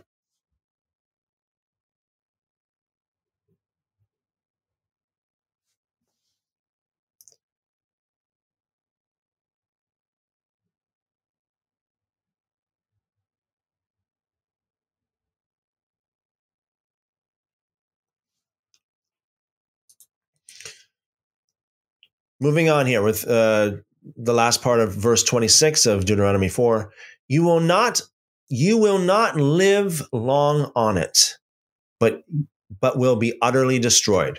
The lord will scatter you among the peoples and you will be left few in number among the nations where the lord drives you. You will serve you will serve gods the work of human hands wood and stone which neither see nor hear, nor eat, nor smell anything.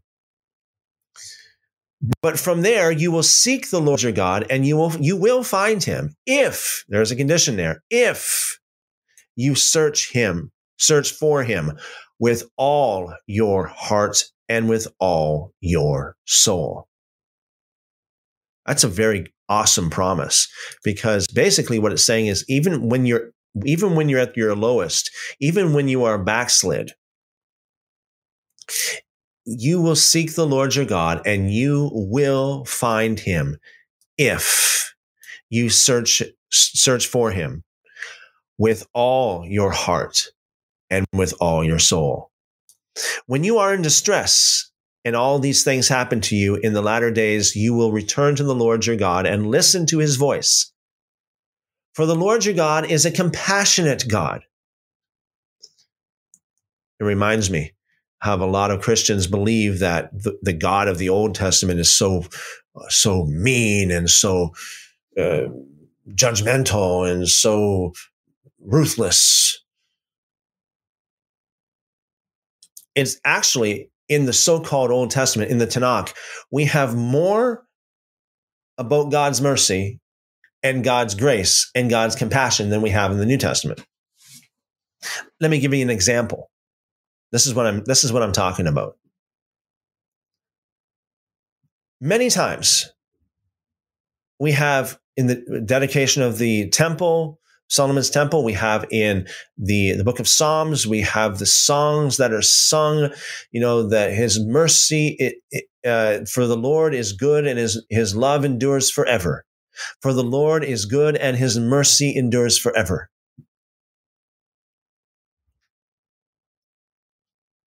You don't see that at all in the New Testament.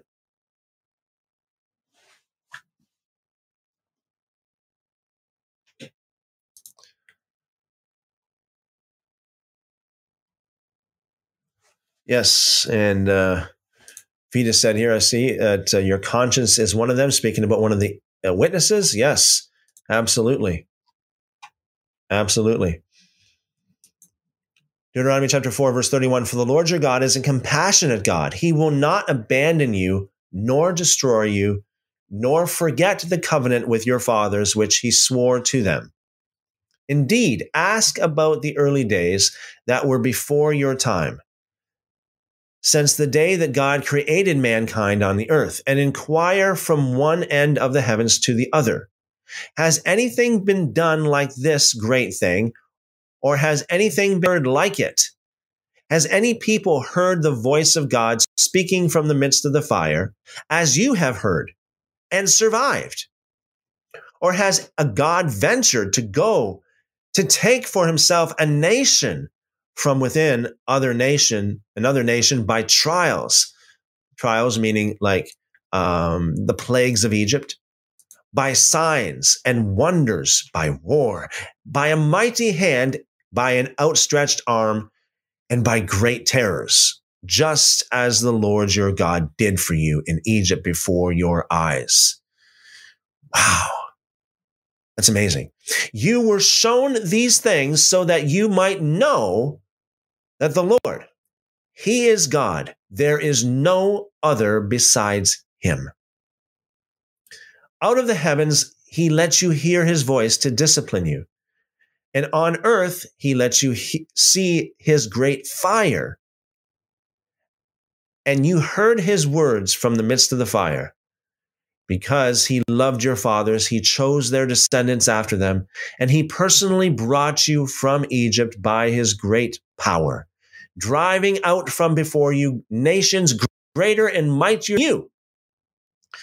In other words, it wasn't because of their great greatness or might or their strength, it was only because of a miracle of God.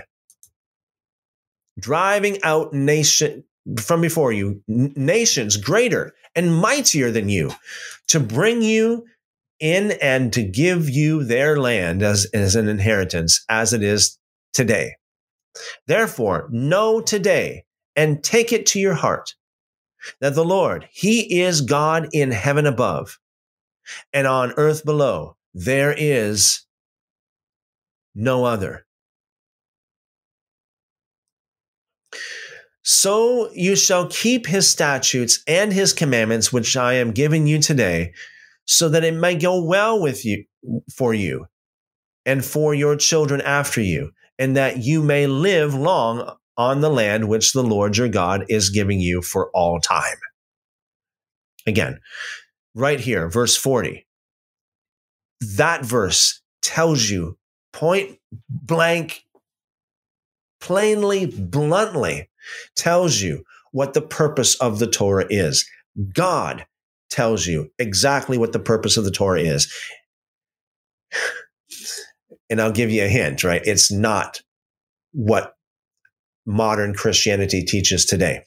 Modern Christianity teaches today that the purpose of the Torah is just to show you how much of a sinner you are and how much you need how much you need the Messiah, how much you need Jesus. That's not what God said. That's what man said. God said that the purpose of the Torah, the purpose of his guidelines and instructions is, it says here, so you shall keep his statutes and his commandments, which I'm giving you today. Why? For what reason? What's the, what's the purpose of the Torah, Lord?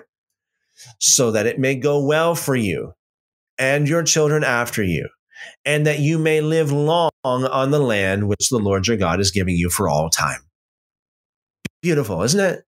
That's my God. That's my God. That's the God of love. That's the God of mercy. That's the God of grace because he gave his word through Moses as an act of grace. Verse 41. Then Moses set apart three cities across the Jordan to the east for one to flee there who unintentionally killed his neighbor without having hatred for him in time past. And by fleeing to one of these cities, he might live. Bezer in the wilderness on the plateau for the Reubenites, Ramoth in Gilead for the Gadites, Golan in Bashan for the for the Mas, um, Manassites. Now this is the law which which Moses set before the sons of Israel. These are the testimonies and the statutes and the ordinances which Moses spoke to the sons of Israel when they came out of Egypt across the Jordan in the valley opposite Beth Peor in the land of Sihon, king of the Amorites, who lived in Heshbon, who Moses and the sons of Israel defeated when they came out of Egypt. Possession of his land in the land of Og, king of Bashan. The two kings of the Amorites who were across the Jordan to the east from Aroer, which are on the edge of the valley of Arnon, even as far as Mount Sion, that is Hermon, with all the Arabah across the Jordan to the east, even as far as the Sea of the Arabah at the foot of the slopes of Pisgah.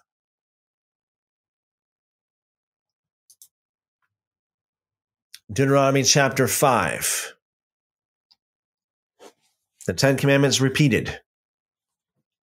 This could be one of the reasons why the um, uh, the Septuagint and the Greek translation of the Hebrew book of Devarim is translated as Deuteronomy, meaning second law, meaning basically he, he, it, the law is repeated um, again, the second time.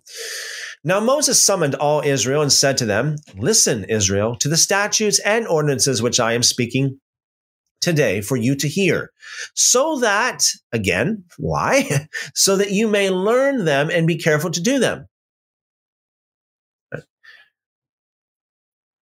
Again, it could it could say here, oh no, you know, uh, uh, so that so that you know that uh, that you're sinners and, and, and you know nobody can obey the law. That's not what it says. It says the opposite.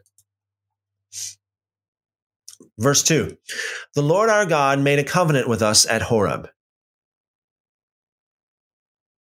The Lord did not make this covenant with our fathers, but with us, all of us who are alive here today. The Lord spoke with you face to face at the mountain from the midst of the fire, while I was standing between the Lord and you at that time, to declare to you the word of the Lord for you were afraid because of the fire, and you did not go up on the mountain.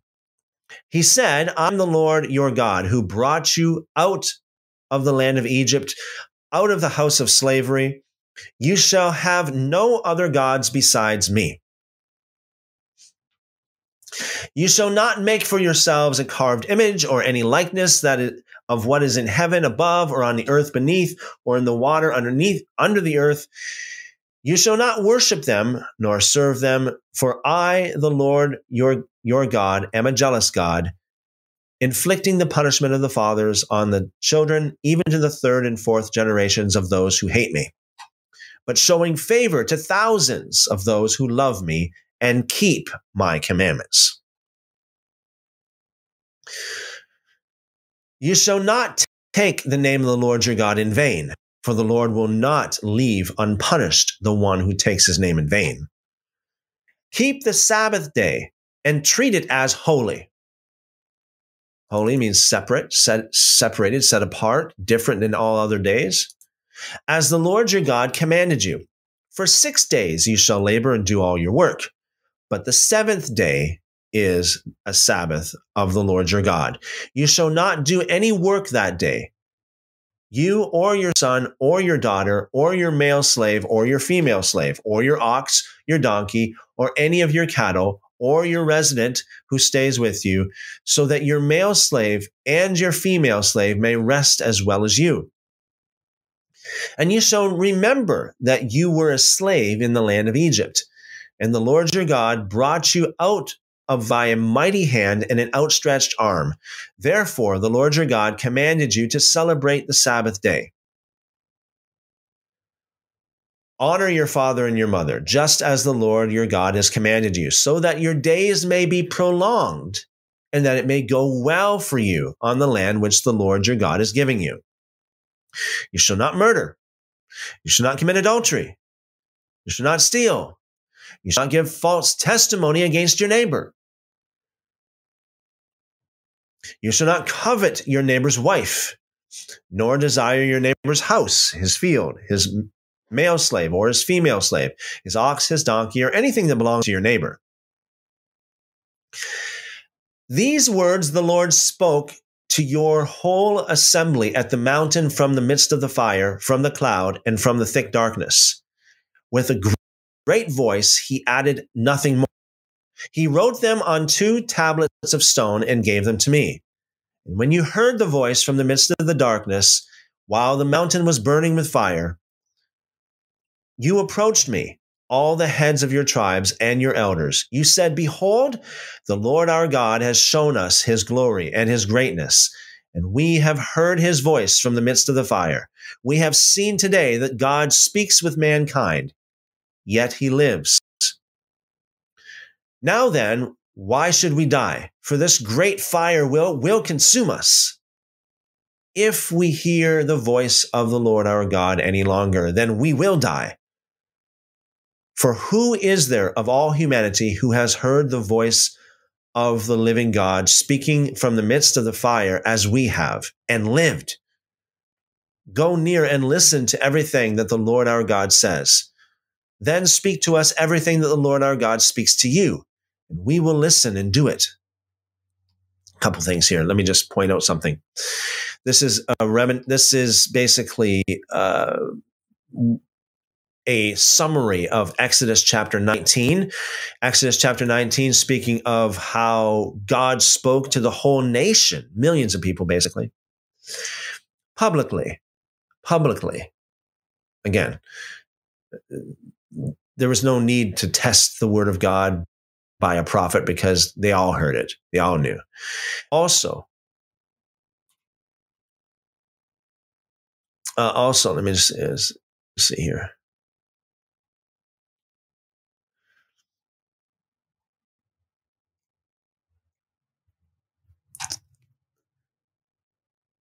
Okay, so they're begging Moses, uh, go near and listen to everything that the Lord our God says. Then speak to us everything that the Lord our God speaks to you, and we will listen and do it. So they're they're begging Moses to to to listen to God because they can they can't they can't bear it. Okay, so again, Moses is instantly canonized per se. He didn't have to prove himself to be a prophet. Everybody trusted him. Everybody knew it because everybody saw it. no doubt about it no doubt about it. But but check this out. The whole nation. Keep in mind, these are millions of people. They all said, "We will listen and do it."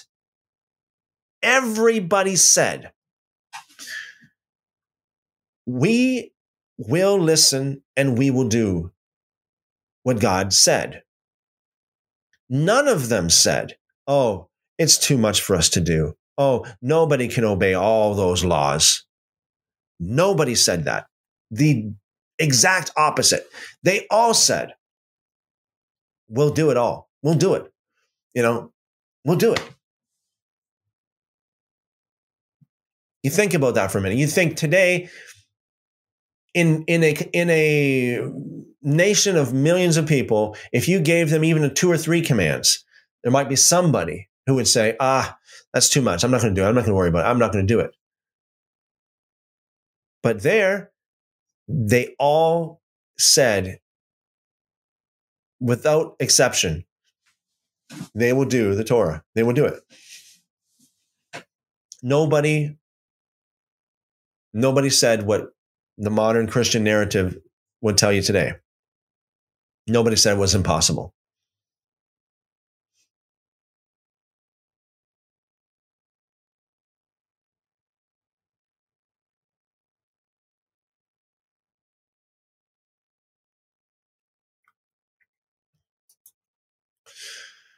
Verse 28. Now the Lord heard the sound of your words when you spoke to me, and the Lord said to me, I have heard the sound of the words of this people which they have spoken to you. They have done well in in that in all that they have spoken. In other words, the Lord says everything they said is good. Again, if all of these millions of people were wrong, in in that they could obey the the entire Torah. If they were wrong, this is this would have been the perfect time for God to step in and say, "Hey, Moses, listen. I heard what these people say. All of these people said that they they're able to that they will obey my my law. You should go tell them that it's impossible for, for them to obey the law. It's not right. They said something that's not right. They can't do it. Of course not. Of course not. They can do it. It's easy.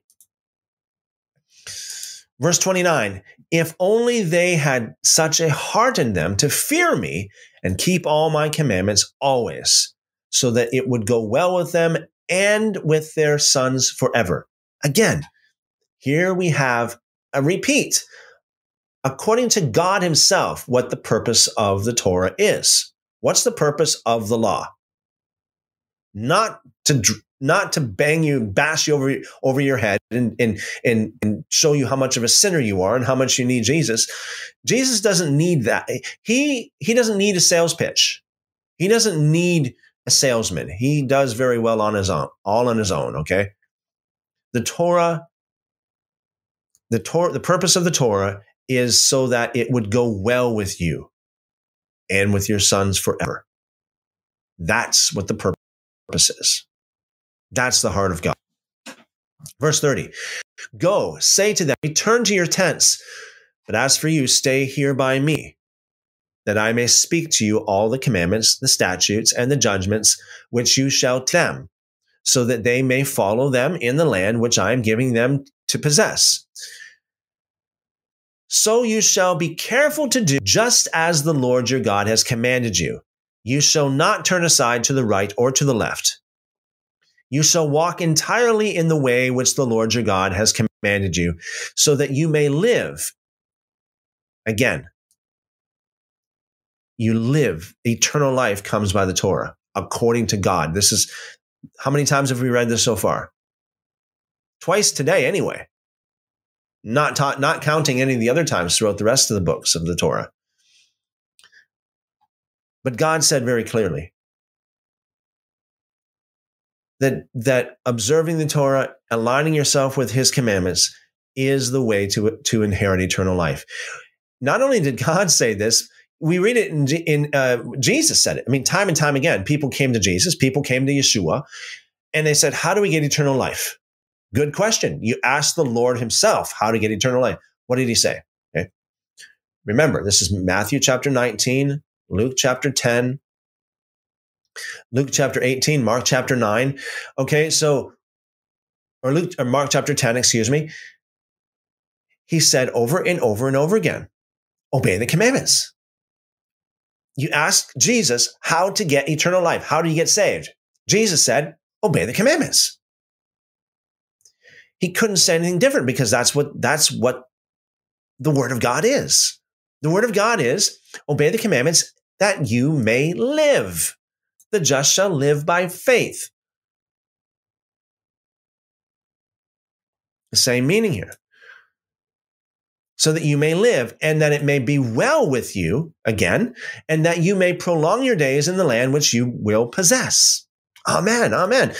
Deuteronomy chapter 6, very, very powerful, powerful chapter. I see here um, we have Vita said Deuteronomy chapter 6, chapter 7, chapter 8, chapter 9, and chapter 30, 31, 32, 33 is the most powerful chapters. You have to read standing or put on white clothes. I put on a headscarf when I pray. You feel the love of Elohim guaranteed. Also, read it aloud. Wow, awesome. Awesome.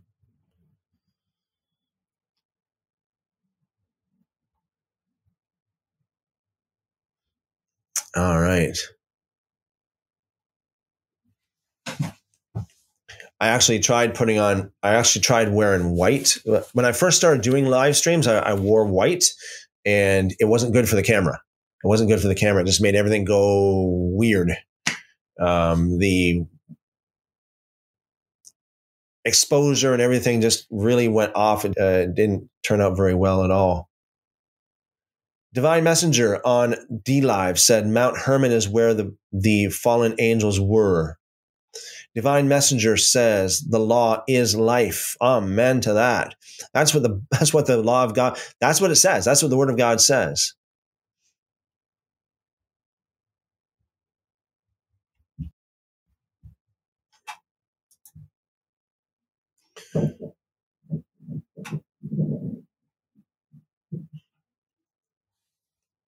Okay. Let's let's get into this. Deuteronomy chapter 6. Deuteronomy chapter 6. Now this is the commandment, the statutes, and the judgments which the Lord your God has commanded me to teach you, so that may do them in the land where you are going over to take possession of it. So that you, your son, and son will fear the Lord your God to keep all his statutes and his commandments, which I command you all the days of your life, and that your days may be prolonged. Beautiful.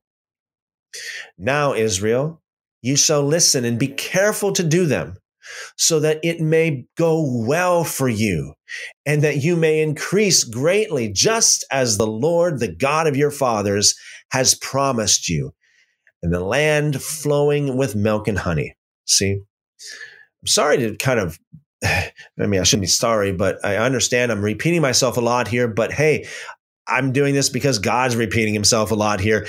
Again, he says the purpose of the Torah is so that it may go well for you and that you may increase greatly, says, just as the Lord, the God of your fathers, has promised you in a land flowing with milk and honey.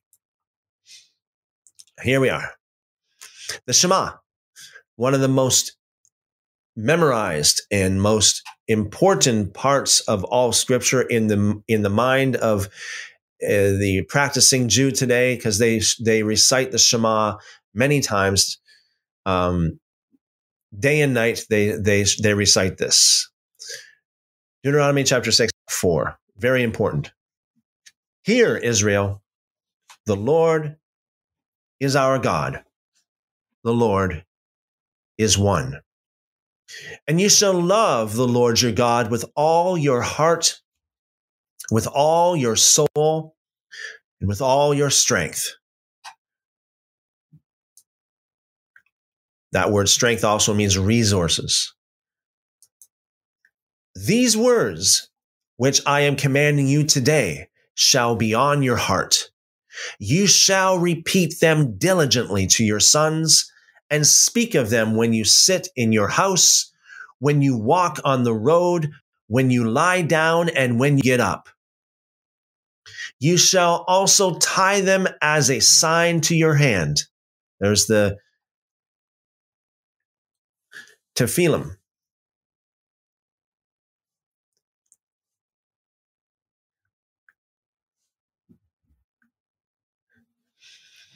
and they shall be as frontlets on your forehead. So these are the phylacteries according to the New Testament. The phylacteries, and they shall be as frontlets on your forehead. That's the little box you read.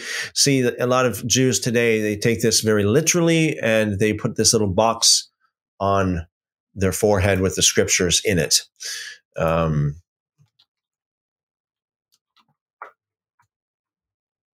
tefillin.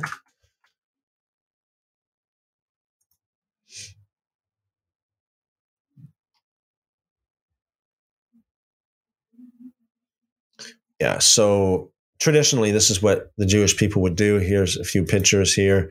You know, we got this little boy over there at the top right left hand corner. We got the box on his head and the wrap around the arm, which also contains a box on the um, forearm there, or the bicep, uh, which has the scriptures in it. Okay. A little bit of a drawing depiction here as well. Over to the top left, you got the scriptures that are on the head, on the forehead, and then on the arm as well. So today, this is how a lot of Jewish people um, they do it, it. They take it very literally, like this bind it as frontlets between their eyes and wrap it around their arm as they're uh, in accordance with uh, with how they interpret this. You shall tie them as a sign to your hand, and they shall be as frontlets on your forehead. You shall also write them on the doorposts of your house and on your gates, and that is the mezuzah. You can get mezuzah And let's just go back here and look up mezuzah.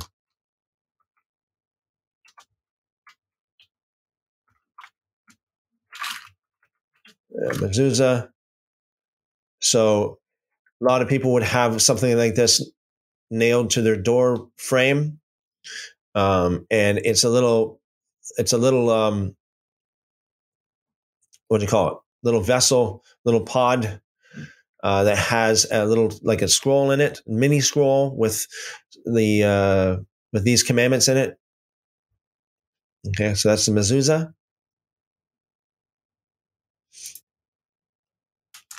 Verse 10. Let's go back to verse 9. You shall write them on the doorposts of your house and on your gates.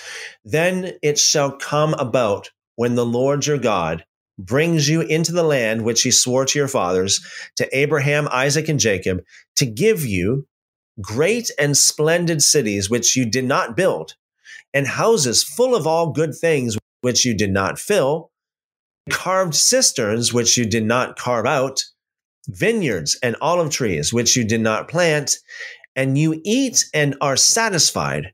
Be careful that you do not forget the Lord who brought you out of the land of Egypt, out of the house of slavery.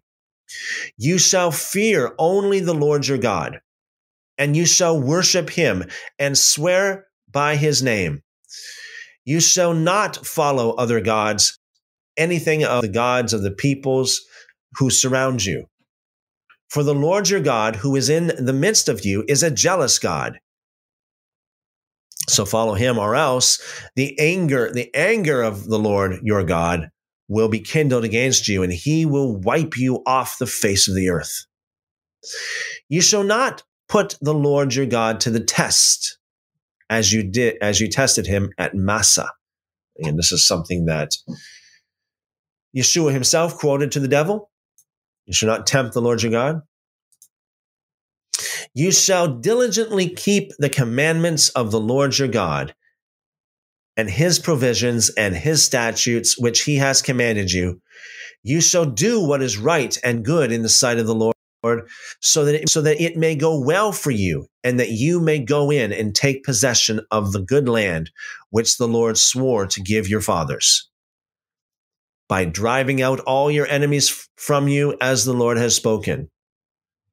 When your son asks you in time to come, saying, What do the provisions and statutes and judgments mean which the Lord our God commanded you?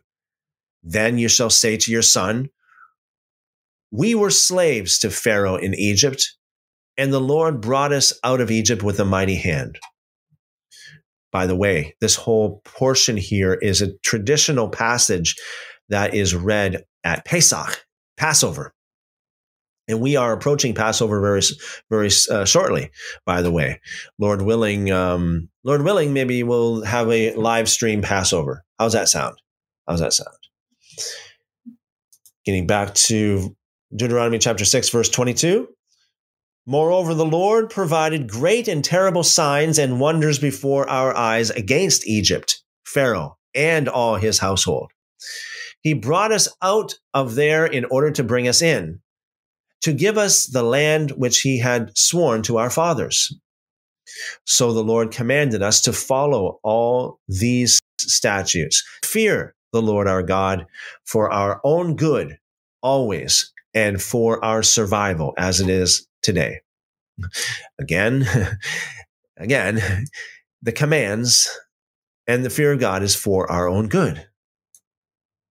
Verse 25, and it will be righteousness for us if we carefully, if we are careful to follow all this commandment before the Lord our God, just as he commanded us.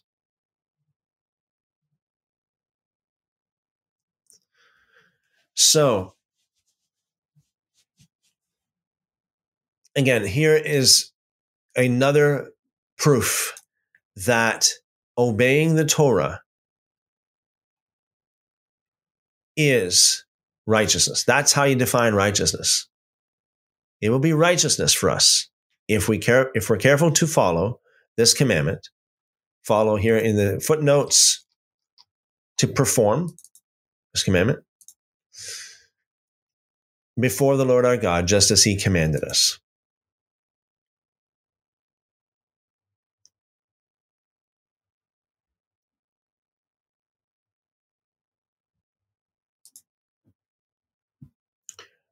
Deuteronomy chapter 7. When the Lord your God brings you into the land where you are entering to take possession of it, and he drives away many nations from before you the Hittites, the Girgashites, the Amorites, the Canaanites, the Perizzites, the Hivites, the Jebusites, seven nations greater and mightier than you. And when the Lord your God turns them over to you and you defeat them, you shall utterly destroy them. You shall not make a covenant with them or be gracious to them. Furthermore, you shall not intermarry with them. You shall not give your daughters to their sons, nor shall you take their daughters for your sons, for they will turn your sons away from following me, and they will serve other gods. Then the anger of the Lord will be kindled against you, and he will quick he will quickly destroy you let me just say here very uh, just to kind of highlight it's very important who you marry who your your sons and daughters marry. Very very important.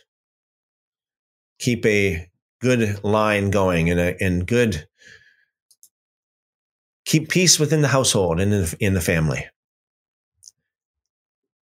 Moving on with verse 7 the Lord did not make you his beloved, nor choose you because you were greater in number than any of the peoples, since you were the fewest of all peoples, but because the Lord loved you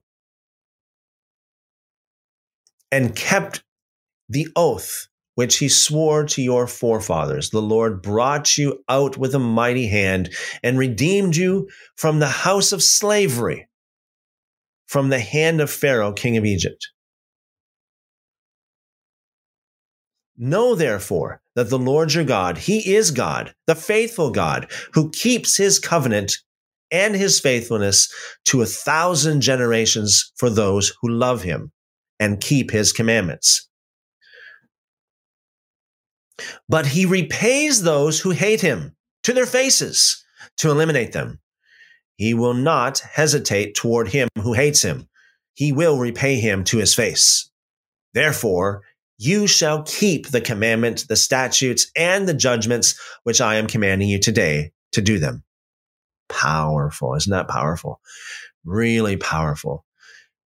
And again, God didn't bring them out of Egypt to give them the Torah because he, because he's a, you know, he's a tyrant. It's out of love because the Lord loved you.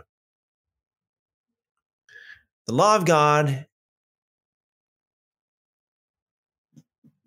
is a product of God's love. The promises of God, verse 12. Then it shall come about because you will because you listen to these judgments and keep and do them that the Lord your God will keep his covenant with you and his faithfulness which he swore to your forefathers and he will love you, bless you, and make you numerous. He will also bless the fruit of your womb and the fruit of your ground, your grain, your new wine, and your oil, the newborn of your cattle, and the offspring of your flock in the land which he swore to your forefathers to give you. You shall be blessed above all peoples. There will be no sterile male or infertile female among you or among your cattle and the Lord will remove from you all sickness, and you will not inflict upon you any, and he will not inflict upon you, excuse me, any of the harmful diseases of Egypt, which, which you have, which you, excuse me, which you have known, but he will give them to all who hate you. You shall consume all the peoples whom the Lord your God will turn over to you. Your eyes shall not pity them, nor shall you serve their gods, for that would be a snare to you. Just before I go on here, I I'm I'm sorry here. The uh, let me see what we got here on. Those of you who are on TikTok, I'm going to have to shut TikTok down. Um, I'm going to have to shut TikTok down but I am going to continue my live stream on YouTube. I'm going to finish up here. Um, and so if you want to continue uh, listening and corresponding and commenting, whatever, if you want to, if you want to, um, if you want to listen to the rest of what we're reading here, please go on over to uh, to YouTube. Look me up over there. It's Christopher Enoch. Just go to YouTube and search for Christopher Enoch, and you'll find me live right now. Okay, just go over to, to YouTube. You'll find me there. I am live right now, and so yeah, I'm going to have to shut this down. Okay, those of you on TikTok, I'll see you on YouTube in just a minute. You'll look me up over there, Christopher Enoch. Okay, guys, be blessed.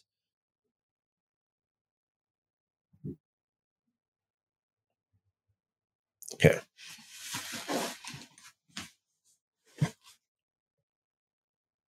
Verse 17 If you say in your heart, These nations are greater than I, how can I dispossess, dispossess them? You are, you are not to be afraid of them. You shall remember well that the Lord your God, what the Lord your God did to Pharaoh and to all Egypt, the great trials which your eyes saw, and the signs which, and the wonders, and the mighty hand and the outstretched arm by which the Lord your God brought you out. The Lord your God will do the same to all the peoples of whom you are afraid. Indeed, the Lord your God will send the hornet against them until those who are left and hide themselves from you perish. You are not to be terrified of them because the Lord your God is in your midst. A great and awesome God. And the Lord your God will drive away these nations from you little by little. You will not be able to put an end to them quickly. Otherwise, the wild animals would become too numerous for you.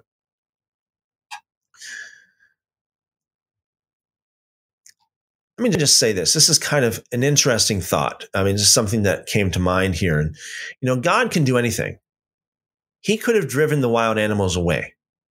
He could have, you know, he could have um, away all the nations all at once. He could have wiped them all out all at once, instantly, if he wanted to. And he could have kept the wild animals back too. But instead of doing that, he took a different position. He said, The Lord your God will drive away these nations from you little by little, step by step. You will not be able to put an end to them quickly. Otherwise, the wild animals would become too numerous for you. Now, in the footnote here, the wild animals, the animals of the field, literally.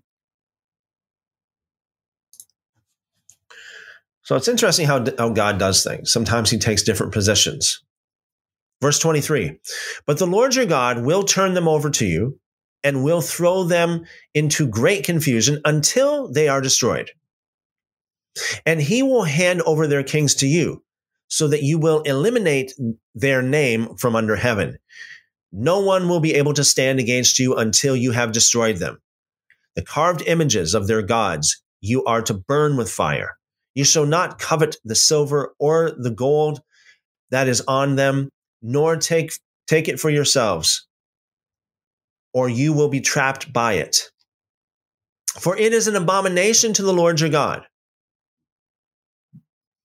And you shall not bring an abomination into your house and become designated for destruction like it. You are to utterly detest it, and you are to utterly loathe it, for it is something designated for destruction. Deuteronomy chapter 8. And the commandments that I am commanding you today, you shall be careful to do, so that you may live and increase, and go in and take possession of the land which the Lord swore to give to your forefathers. Remember all the way which the Lord your God has led you in the wilderness these 40 years, in order putting you to the test to know what is in your heart, whether you would keep his commandments or not. And he humbled you and let you go hungry and fed you with the manna which you did not know, nor did your fathers know, in order to make you understand that man shall not live on bread alone, but man shall live on everything that comes out of the mouth of the Lord. Your clothing did not wear out on you, nor did your foot swell these 40 years. So you are to know in your heart that the Lord your God was disciplining you just as a man disciplines his son. Therefore, you shall keep the commandments of the Lord your God to walk in his ways and to fear him. For the Lord your God is bringing you into, the, into a good land, a land of streams of water, of fountains and springs flowing out in valleys and hills, a land of wheat and barley, of vines, fig trees, and pomegranates, a land of olive oil and honey, a land where you will eat the food, eat food without, without shortage, in which you will not lack anything, a land whose stones are iron, and out of whose hills you can dig copper when you have eaten and are satisfied, you shall bless the Lord your God for the good land which he has given you. Let me just stop here for a second. I, I got a, I got something here I want to just bring to you guys' attention. And that is, notice here how many times God commands his people to fear him. It's a, it's a commandment of the Lord. It's part of the Torah.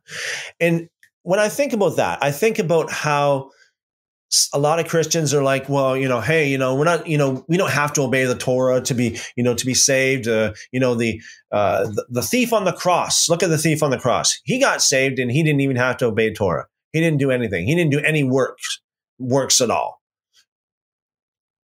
The truth of the matter is, that's not true. he did obey Torah, and you know,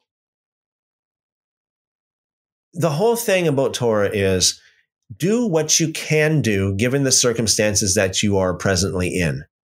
That's really the bottom line. Do what you can do given the present circumstances. So the thief on the cross, he repented. Okay. Um, so he did align himself perfectly with Torah. And that's why Jesus said to him, that's why Yeshua said to him, Today you will be with me in paradise. Jesus did not say, Oh, you believe that I paid the debt for you. You believe that my blood covered your sin. Therefore, you're with me in paradise. No. The reason why, because you see, the thief was saved because he obeyed Torah. He aligned himself with Torah. You might say, how did he do that? He obeyed at least what? At least five commandments within the last few minutes of his life. Number one, he repented. That's a commandment. Number two, he feared God. He actually rebuked his other fellow, you know, partner in crime, if you want to call it, um, for not fearing God. Like, don't you fear God? You know, how can you mock Yeshua? I, you need to fear God. So we know he repented, he feared God and he rebuked his neighbor for not fearing God. That's also a commandment. It's also a commandment to to rebuke um, your fellow, your neighbor for their sin, according to uh, Luke chapter 19. And also, he stuck up for a righteous man. That's also a command. That's also fulfilling the Torah. He stuck up for Yeshua all called on the name of the Lord. A lot of things that he did within the last few minutes of his life. And that's the reason why Yeshua said, There you go. You got it right there. I see your. You know, eh, eh, eh, he didn't say this explicitly, but you know the thing is, you will be with me today in paradise. Yeshua saw all of those things. He saw how he repented and he did everything he could possibly do while he was hanging on that cross. And that's how he got it. He feared God. He feared God. He aligned himself with Torah. Moving on with Deuteronomy chapter 8, verse 11. Be careful that you do not forget the Lord your God by failing to keep his commandments. How many people consider themselves to be Christians and they fail to keep his commandments? And according to that definition, they actually forget the Lord their God. They don't, they think that they're, they, they would deny that. And they would say, oh no, we don't forget the Lord our God. We believe in God. We believe in Jesus. But if you don't keep his commandments, that is by definition, according to Deuteronomy chapter 8, verse 11, that is by definition forgetting the Lord your God. Maybe not mentally forgetting it, but forgetting him in action, in deed. Forgetting him indeed. Be careful that you do not forget the Lord your God by failing to keep his commandments, his ordinances, his statutes, which I am commanding you today. Otherwise, you will eat and are satisfied. You eat and, sat- excuse me. Otherwise, when you eat and are satisfied, and you build good houses and live in them, and when your herds and your flocks increase, and your silver and gold increase, and everything that you have increases, then your heart will become proud. And you will forget the Lord your God who brought you out of the land of Egypt, out of the house of slavery. Oh, that is so powerful. And this is what we're seeing today in the developed nations. They have increased, right? A lot of the nations in the West, they have been blessed tremendously. Why have the Western nations been, been so blessed? Because they started out obeying the Torah. You look at the, the laws of America or Canada or you know any of the Western nations, you look at their law books, say 150 years ago. Look at their law books, how much it aligns with the Torah. But over time, corruption, corruption, corruption, corruption upon corruption upon corruption. People, these lawmakers, they think they know better than God. That's that's really the bottom line. They think they know better than God.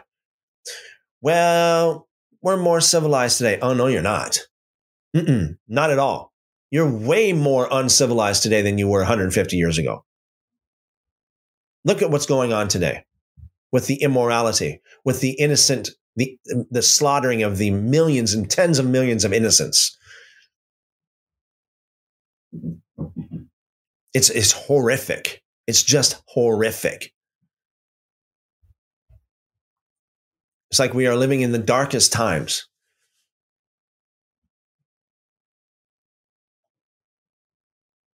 Because these lawmakers of Western nations and other some other nations as well, they change the laws from laws that are in, in line with the Torah to laws that are more politically correct or you know whatever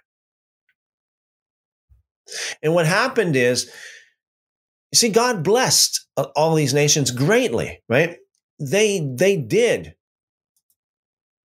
They they they they do eat and they and they are satisfied and they build good houses and they live in them.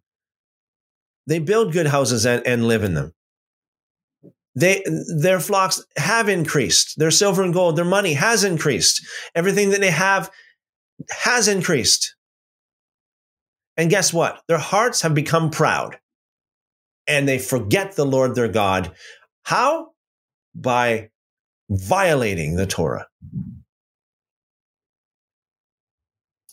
Verse 15 he who, he who led you through the great and terrible wilderness with its fiery serpents and scorpions and its thirsty ground where, where there was no water, he who brought water for you out of the rock of flint in the wilderness, it was he who fed you manna, which your fathers did not know, in order to humble you and in order to put you to the test.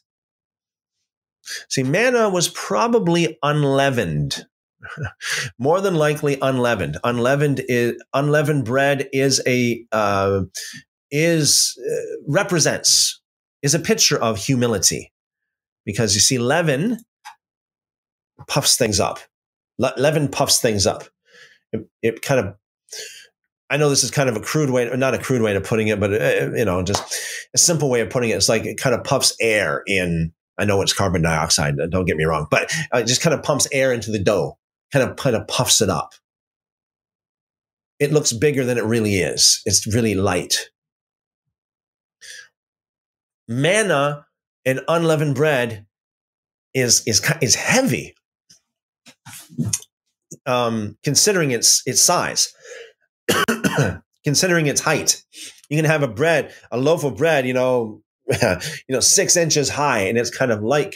If you have unleavened bread six inches high, why? that it's heavy. It's very heavy. So God fed them manna in order to humble them, according to the scriptures here, in order to put them to the test to do good for you in the in the end. Verse 17, otherwise you may have said in your heart, in your heart, excuse me,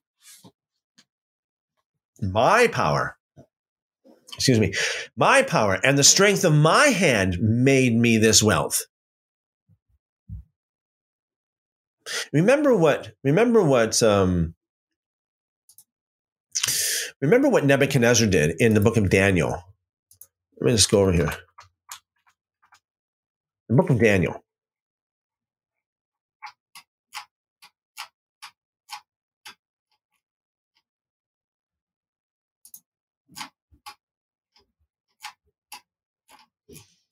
Remember what Nebuchadnezzar he he he said the same kind of thing. It's like, my look what I did. Look what I did.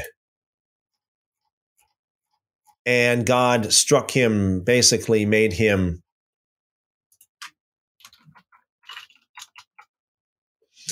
uh, Daniel chapter 4, verse 30.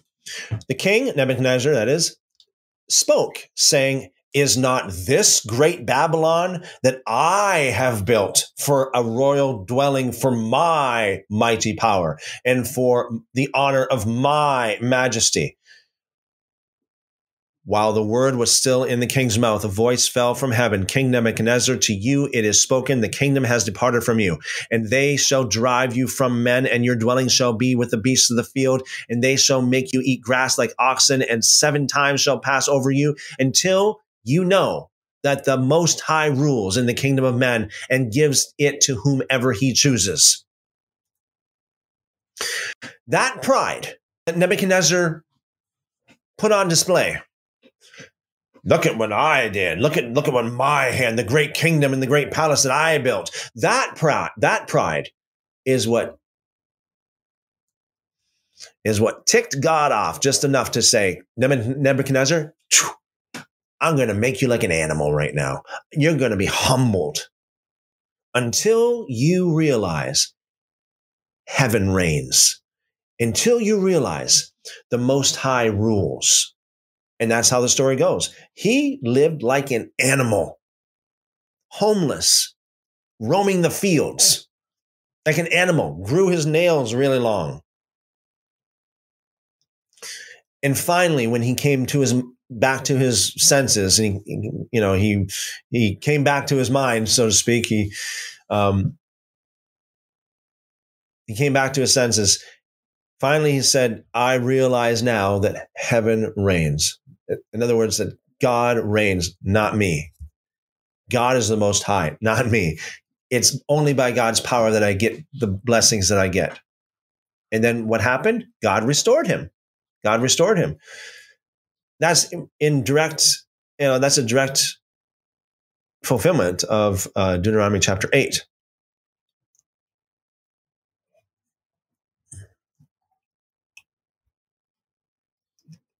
read it one more time Deuteronomy chapter 8, verse 16. In the wilderness, it was he who fed you with manna, which your fathers did not know, in order to humble you and in order to put you to the test, to do good for you in the end. Otherwise, you may have said in your heart, My power and the strength of my hand made me this wealth. But you are to remember the Lord your God. See, it's so important to remember. Again, many of these festivals and feasts of the Lord and many of these different celebrations are memory of what God did. It's very important to remember what God did in your life. How did you get born again? How did God bring you to, to the knowledge of the Lord? You are to remember the Lord your God, for it is He who is giving you the power to get to make wealth. In order to confirm his covenant, which he swore to your fathers, as it is this day. You know, so we only the only way we can get wealth is by God. Is God gives us the power to get wealth. And you notice here to confirm the covenant which he swore to your fathers to stay. Notice a lot of Jewish people are very blessed. You know, and I know we are grafted into the Jewish line too, but a lot of Jewish a lot of Jewish people are very blessed. There's a lot of them that are lawyers and doctors and judges. A lot of these Jewish people um, have are very very wealthy. Uh, start very very um, successful companies. Verse 19. And it shall come about if you ever forget the Lord your God and follow after other gods and serve and worship them, I will testify against you today that you will certainly perish. That's pretty, that's pretty strong. Like the nations that the Lord eliminates from you, you, so you shall perish because you will not listen to the voice of the Lord your God. See, it's very important to live in humility, to get rid of all pride, and to listen. It's part of part of humility. One of the greatest what it say? Traits, one of the greatest features um, of, of humility is being able to listen. If you are hum, if you're if you're humble, you are a good listener. People who are proud can't listen. They won't listen. They're very ignorant and arrogant. Humble people can listen. Humility gives you the power to listen and the wisdom to listen. Most importantly, to listen to the Lord, the Lord God, right? To listen to the Lord. Deuteronomy chapter 9. Hear, Israel, you are crossing the Jordan today to go in to dispossess nations greater and mightier than you Notice how many times. I mean, it says it over and over and very, very redundant. Says it very like over and over and over again. Um, in the past, how many chapters we read, God says, you know, don't forget these nations are greater and mightier than you. God really wants to drive that home in their mind. It's not because of your power. It's not because of your might. It's not because you're, you're, greater. It's not because you are more numerous. They are more numerous. They are greater. They are more powerful. They have more military power. But you will defeat them because I, the Lord, am with you. So that everything that happens, every step of the way, you see it's God's work and not your work. So that no flesh should glory in his presence.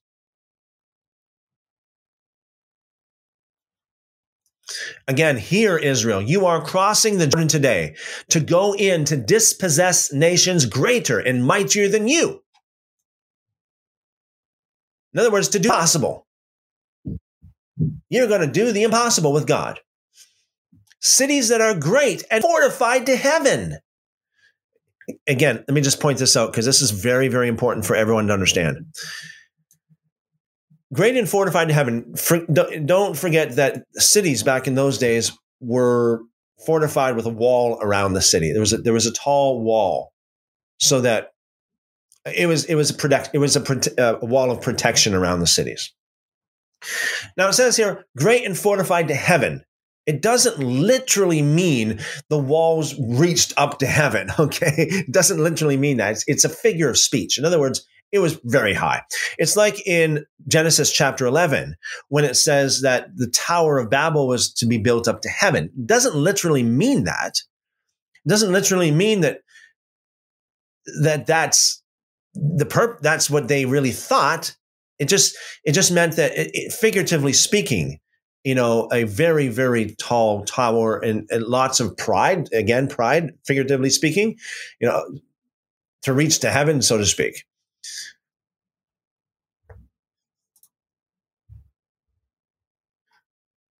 Uh, so let me see here. We got.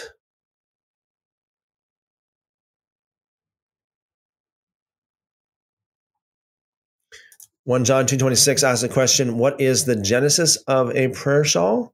What is the genesis of the prayer shawl? I'm, I'm not really sorry. I'm I'm not really certain of um, what that really means, but a prayer shawl is is is really more of a traditional thing. Um,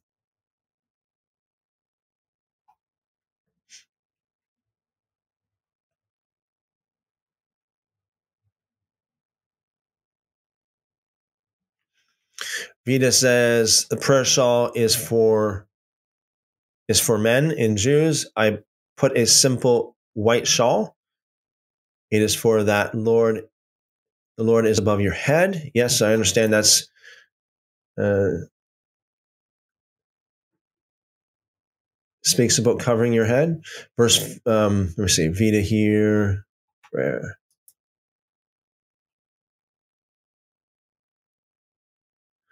1 John 2.26 says, there is a Torah keeper on YouTube who moved his family to South America to literally come out from, from them. Wow. Yeah. Jeff said, thank you again for a great live stream. Thumbs up. Shalom. Thank you. Thank you, Jeff. Blessings multiplied to you, brother. Vita says, the voice of the Lord is his law. Hallelujah. Yes. Amen. Hallelujah. Amen. Hallelujah. Praise God. Fearfully confident. What does Job 1 mean by Job was perfect? Yeah, so some translation says that say that uh, Job was blameless, some say perfect, upright, some say upright. Uh, it means pretty much all the same thing that Job obeyed the Torah completely, just like how Zechariah and Elizabeth did in Luke chapter 1 verse 6 just like how we have Paul who claimed of himself he said that he that according to law he was blameless. It's the same kind of thing. Like in other words that he uh, that Job was in he was perfect especially in regards to his actions. Now we know there was a there was a character flaw he had and God knew about that character flaw and that's why he needed to learn his lesson to speak of humility, right? He needed to he needed to be t- very much going in line with what we're reading actually right now. So it's it's very good. Uh, God tested him and ripped that pride out of his heart. Uh, so that's what the whole book of Job is all about. But that's you know, I mean, like from an outward from the outward appearance, you know, in regards to his actions in regards to that kind of thing, obeying the positive commands. Job, Job was perfect. He did not, um, he was upright. He was blameless. He did not violate any of the commands of Torah in any way. I think that everybody should understand and realize too that Job was a, was a Gentile. So it's interesting.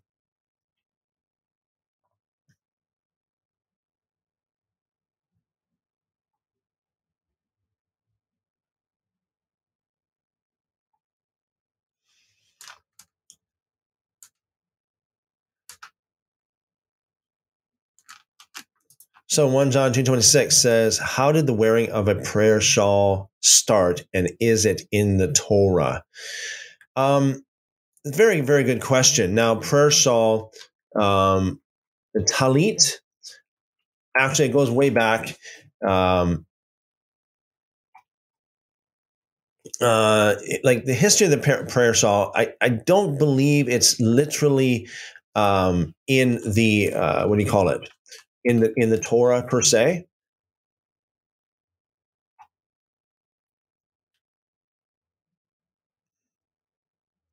Uh, let me see here.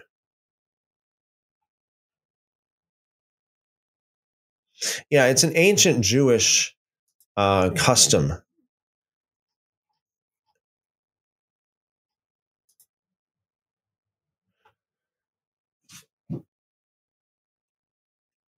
Yeah, so there there is nothing in the Torah that that that that's mentioned. Like I'm just kind of uh, I'm, i want to confirm here what I'm saying here before I say it. But yeah, there's nothing in the Torah that mentions uh, that commands the wearing of a prayer shawl or talit.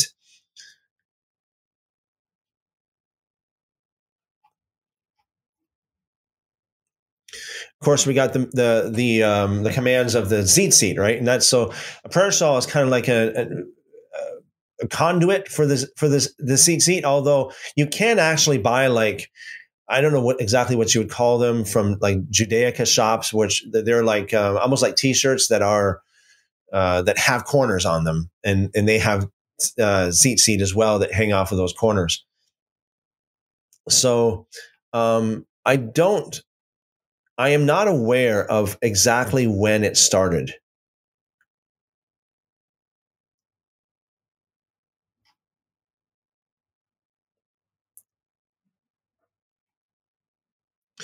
And it seems to me, just quickly going over some of the stuff as well, that it, it doesn't seem to be anything, any kind of clear history of exactly when where that started either, apart from the fact that it we have the Numbers chapter 15 uh, tzitzit commandments.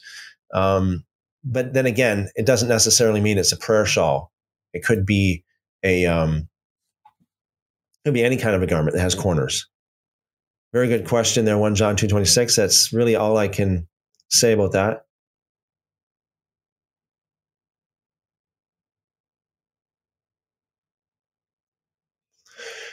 On DLive, we have Divine Messenger saying the fringes are the shawl was to wear the fringes. Uh, the talit katan is undergarment. That's what I was talking about. Yeah, the um, almost like a t-shirt. That's why. Yeah. Talit katan uh, to wear the fringes.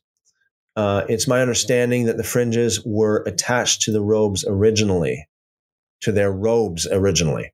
Yeah. So again, it's it's it's it's not very clear as far as the history of exactly how the, the prayer shawls came about.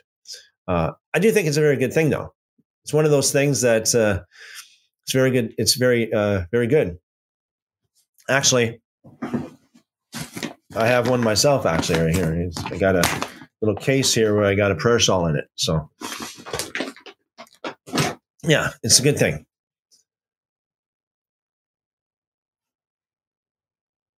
Okay, let's continue with Numbers chapter. Oh, I'm, I'm thinking uh, Numbers still. Deuteronomy chapter 9, verse 2.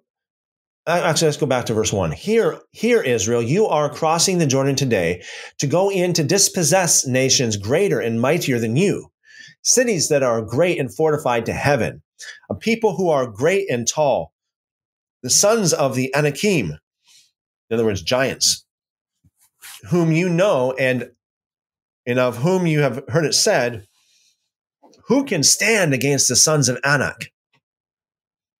So be aware today that it is the Lord your God who is crossing over ahead of you as a consuming fire. He will destroy them and he will subdue them before you so that you may you may drive them out and eliminate them quickly just as the Lord has spoken to you. Do not say in your heart when the Lord your God has driven them away from you, because of my righteousness, the Lord has, has brought me in to take possession of the land. Rather, it is because of the wickedness of these nations that the Lord is dispossession, dispossessing them before you. So here in the footnotes, wickedness means godlessness. So this is a good, let me just stop here for a second again. This is a good indication that there are kind of there is something like scales. Um, I'm talking about weights. It's like God saying to you, don't think it's because of your righteousness that you are winning here, but rather it's their wickedness that's weighing so heavy here. Don't think it's because of your righteousness that you are that you are getting the victory. It's not because of your righteousness. You're, you're stiff necked people, but it's because these other people are so wicked. And that again is a good point here to, to keep in mind. The Torah applied to the unbelieving Gentiles as well as to the Jews. How can I say that? Because it says in the Torah, you don't obey the Lord, you know, you you you mess up, especially in Leviticus chapter 18, you mess up in all these different areas of morality, you will be driven out of the land. He says, don't do that. If you if you go into the lands, you're driving out the these inhabitants of the land, you're driving them out because of their godlessness, because God is giving them over to you because God has had enough of their godlessness. God has had enough of their sin.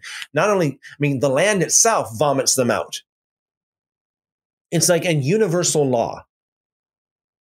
A universal law.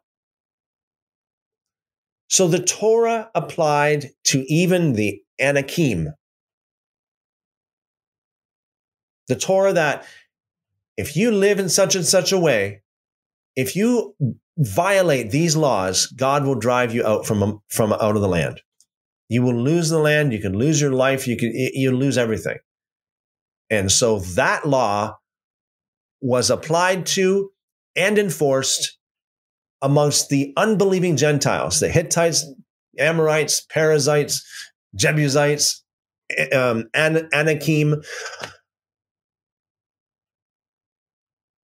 That's why God said, "Listen, don't do what they're that don't do the same sin. When you when you take their land don't fall into the same sins that they were doing or else you're going to lose that land too because the, the law applies to you too.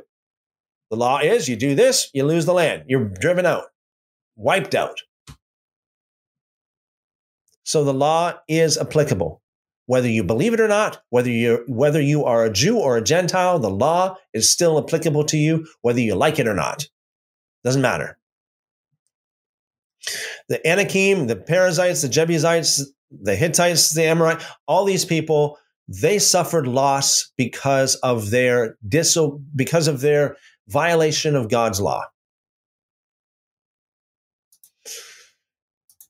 So do not say in your heart when the Lord your God has driven them away from you because of my righteousness, the Lord has brought me to take possession of this land. Rather, it is because of the wickedness of these nations that the Lord is dispossessing them before you.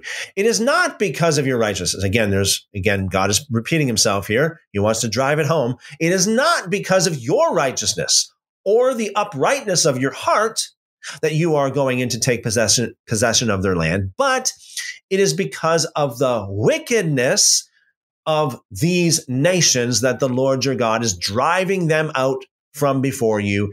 And in order to confirm the oath which the Lord swore to your fathers, to Abraham, Isaac, and Jacob. Know then, number three, the third time, know, please, know this, that it is not because of your righteousness that the Lord your God is giving you this land to possess, for you are a stubborn people. Remember, do not forget how you provoked the Lord your God to anger in the wilderness. From the day that you left the land of Egypt until you arrived at this place, you have been rebellious against the Lord. Even at Horeb, you provoked the Lord to anger, and the Lord was so angry with you that he would have destroyed you. When I went up to the mountain to receive the tablets of stone, the tablets of the covenant which the Lord made with you, then I remained on the mountain for 40 days and nights. I neither ate bread nor drank water. The Lord gave me the two tablets of stone written by the finger of God, and on them were all the words of which the Lord had spoken with you at the mountain from the midst of the fire on the day of the assembly. It came about at the end of 40 days and nights that the Lord gave me the two tablets of stone, the tablets of the covenant. Then the Lord me, Arise, go down from here quickly, because your people, whom you brought out of Egypt, have behaved corruptly. They have quickly turned aside the way from the way that I've commanded them. They have made image for themselves. The Lord also said to me, I have seen this, people, and indeed it is a stubborn people. Leave me alone that I may destroy them and wipe out their name from under heaven. And I will make of you a nation mighty and mightier and greater than they. So I turned and came down from the mountain while the mountain was burning with fire, and the two tablets of the covenant were in my two hands. And I saw that you had indeed sinned against the Lord your God and had made for yourselves a cast, Im- a cast metal image of a calf that you, you had quickly turned aside from the way that the Lord had commanded you. So I took hold of the two tablets and threw them from my two hands and smashed them to pieces before your eyes. Fell down before the Lord like the first time. For 40 days and nights, I neither ate bread nor drank water because of all your sin which you have committed by doing what is evil in the sight of the Lord to provoke him to anger. I was afraid of the anger and the rage which the Lord was angry with you so as to destroy you. Lord, listen to me that, that time as well. The Lord was also angry enough with Aaron to destroy him. So I also prayed for Aaron at that, at the same time. And I took your sinful thing, which you have had made, the calf, and burned it in the fire and crushed it grinding it thoroughly until it was fine as dust. And I threw its dust into the stream that came down from the mountain.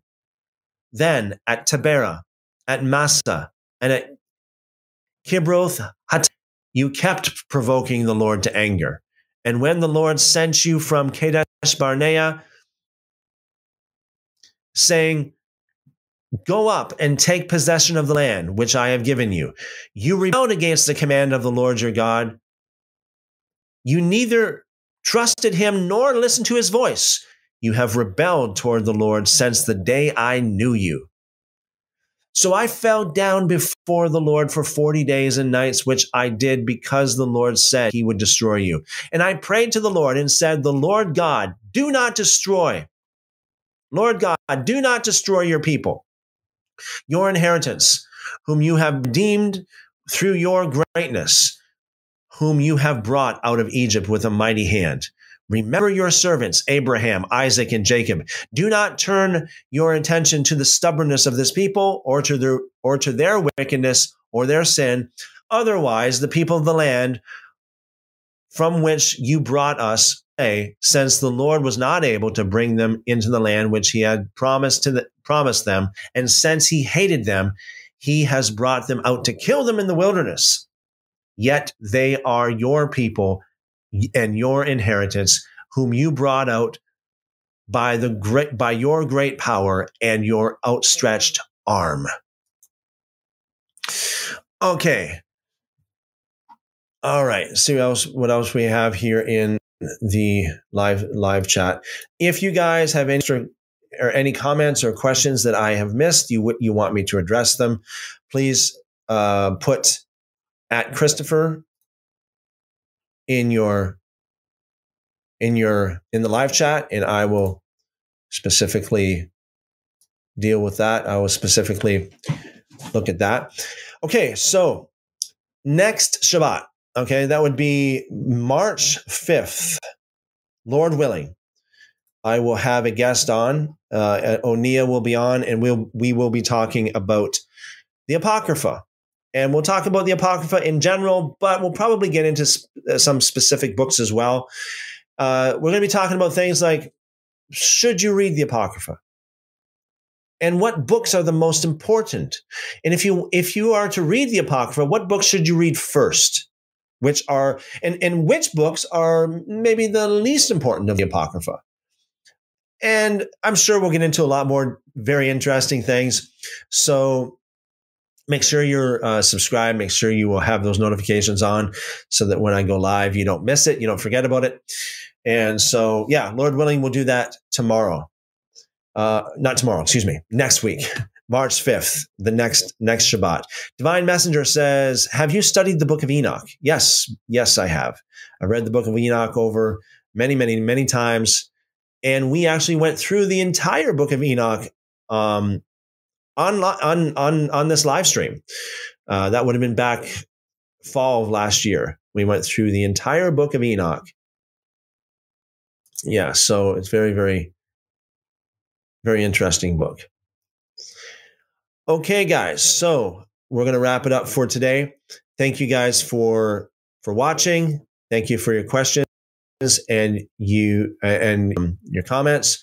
Uh, the Di- Divine Messenger says, Have you studied the Essenes? Um, I cannot say I've studied them in depth.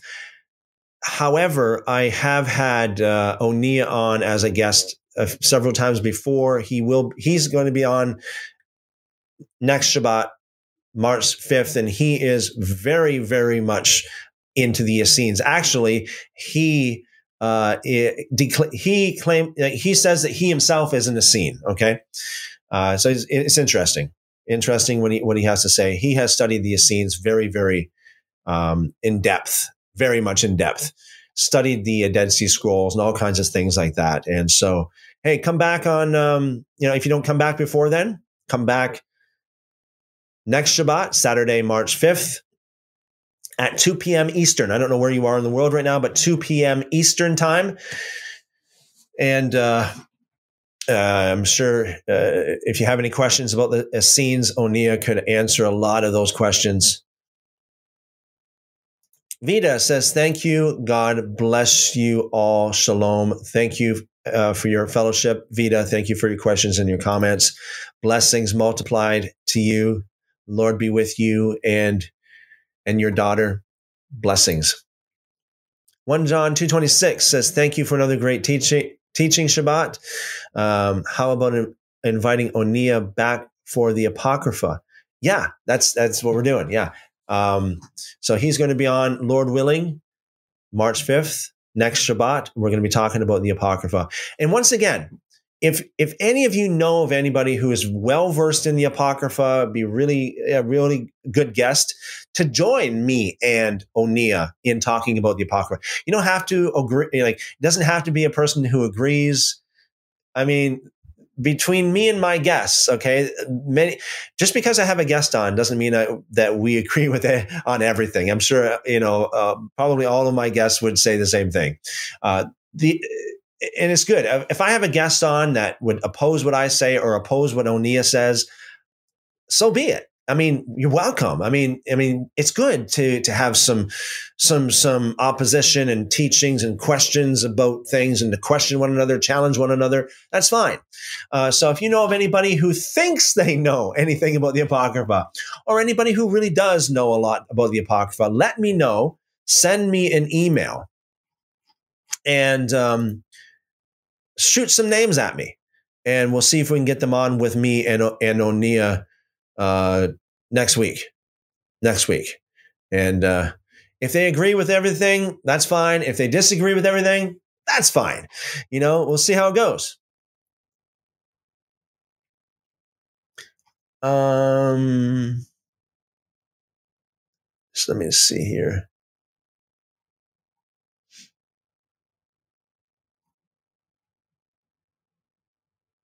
Caballero says, Thank you for another day of great teachings. What a wonderful book of Deuteronomy. Yes, absolutely. And, and thank you, Caballero, for for for uh, for your ship, your comments. I appreciate it. Blessings.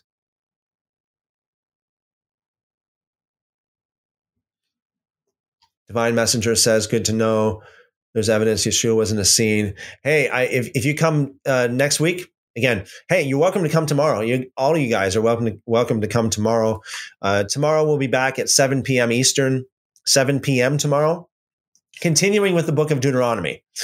Okay, um, so you're welcome to come in like from s- Sunday night all the way to Friday night, 7 p.m. Eastern every night.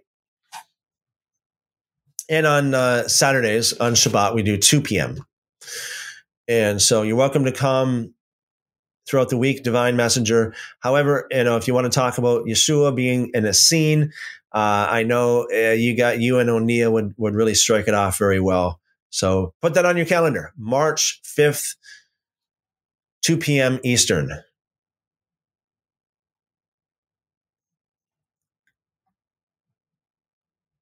Tasheka, says Shabbat Shalom, everyone. Shabbat Shalom. Welcome. Unfortunately, we're just we're just wrapping up. We're just wrapping it up right now. Just uh, the last few minutes here, but good to see you. Oh, Divine Messenger is in Hawaii. Awesome. Welcome. God bless you in Hawaii. Vinny says, Thank you, Christopher. God bless everyone. Shalom. Thank you, Vinny. Blessings multiplied back to you, brother. The Tower Times says, uh, Sent you info for Brother Jackson. And if you'd like, he has translated several apocryphal books. Oh, okay. Thank that's awesome. Yeah. I have listened to Brother Jackson, uh, some of Brother Jackson's material. Yeah, very, very interesting. Um, Divine Messenger said, Blessings for your work. Oh, thank you. Blessings multiplied back to you. Thank you very much. And Vita as well. God bless you abundantly. Tower Time says, Stay blessed. Shabbat Shalom, y'all. You too.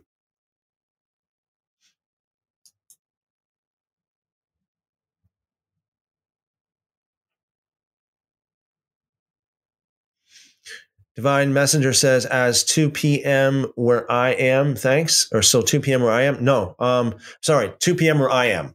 Okay. So it's 2 p.m. Eastern time. Um, I'm not sure how that would translate into Hawaii time. It's the same time as today. The same. I, I'll start next week with Onia the same time as I started today, which was 2 p.m. I've been on for, I'm going on four hours already like right now i'm at uh, it's like 20 to 6 right now where i am so i'm going to be i don't know how that translates into your time divine messenger says this is very needed so appreciate it thank you very much oh divine messenger says no during the week sorry it's 9 a.m on shabbat okay so it's 9 a.m. on Shabbat here. Okay. Yeah. If, if in doubt, uh, just make sure you're you get notifications when I go go live.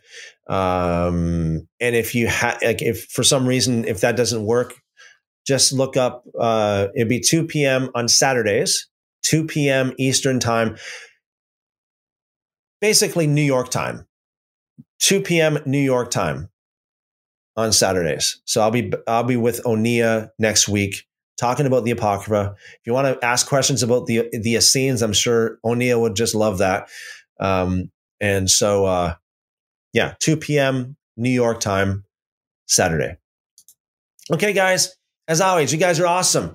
You guys can change the world. You guys are world changers. So go and be blessed. And um, and I'll see you again tomorrow evening, 7 p.m. Eastern tomorrow evening. Amen. Yeah, you guys are awesome. Thank you again for your for your fellowship, for your comments, for your questions. Until next time, as always, I pray the Lord bless you and keep you, make his face to shine upon you, lift up his countenance upon you, and give you wonderful, wonderful shalom. Amen. Amen. See you tomorrow.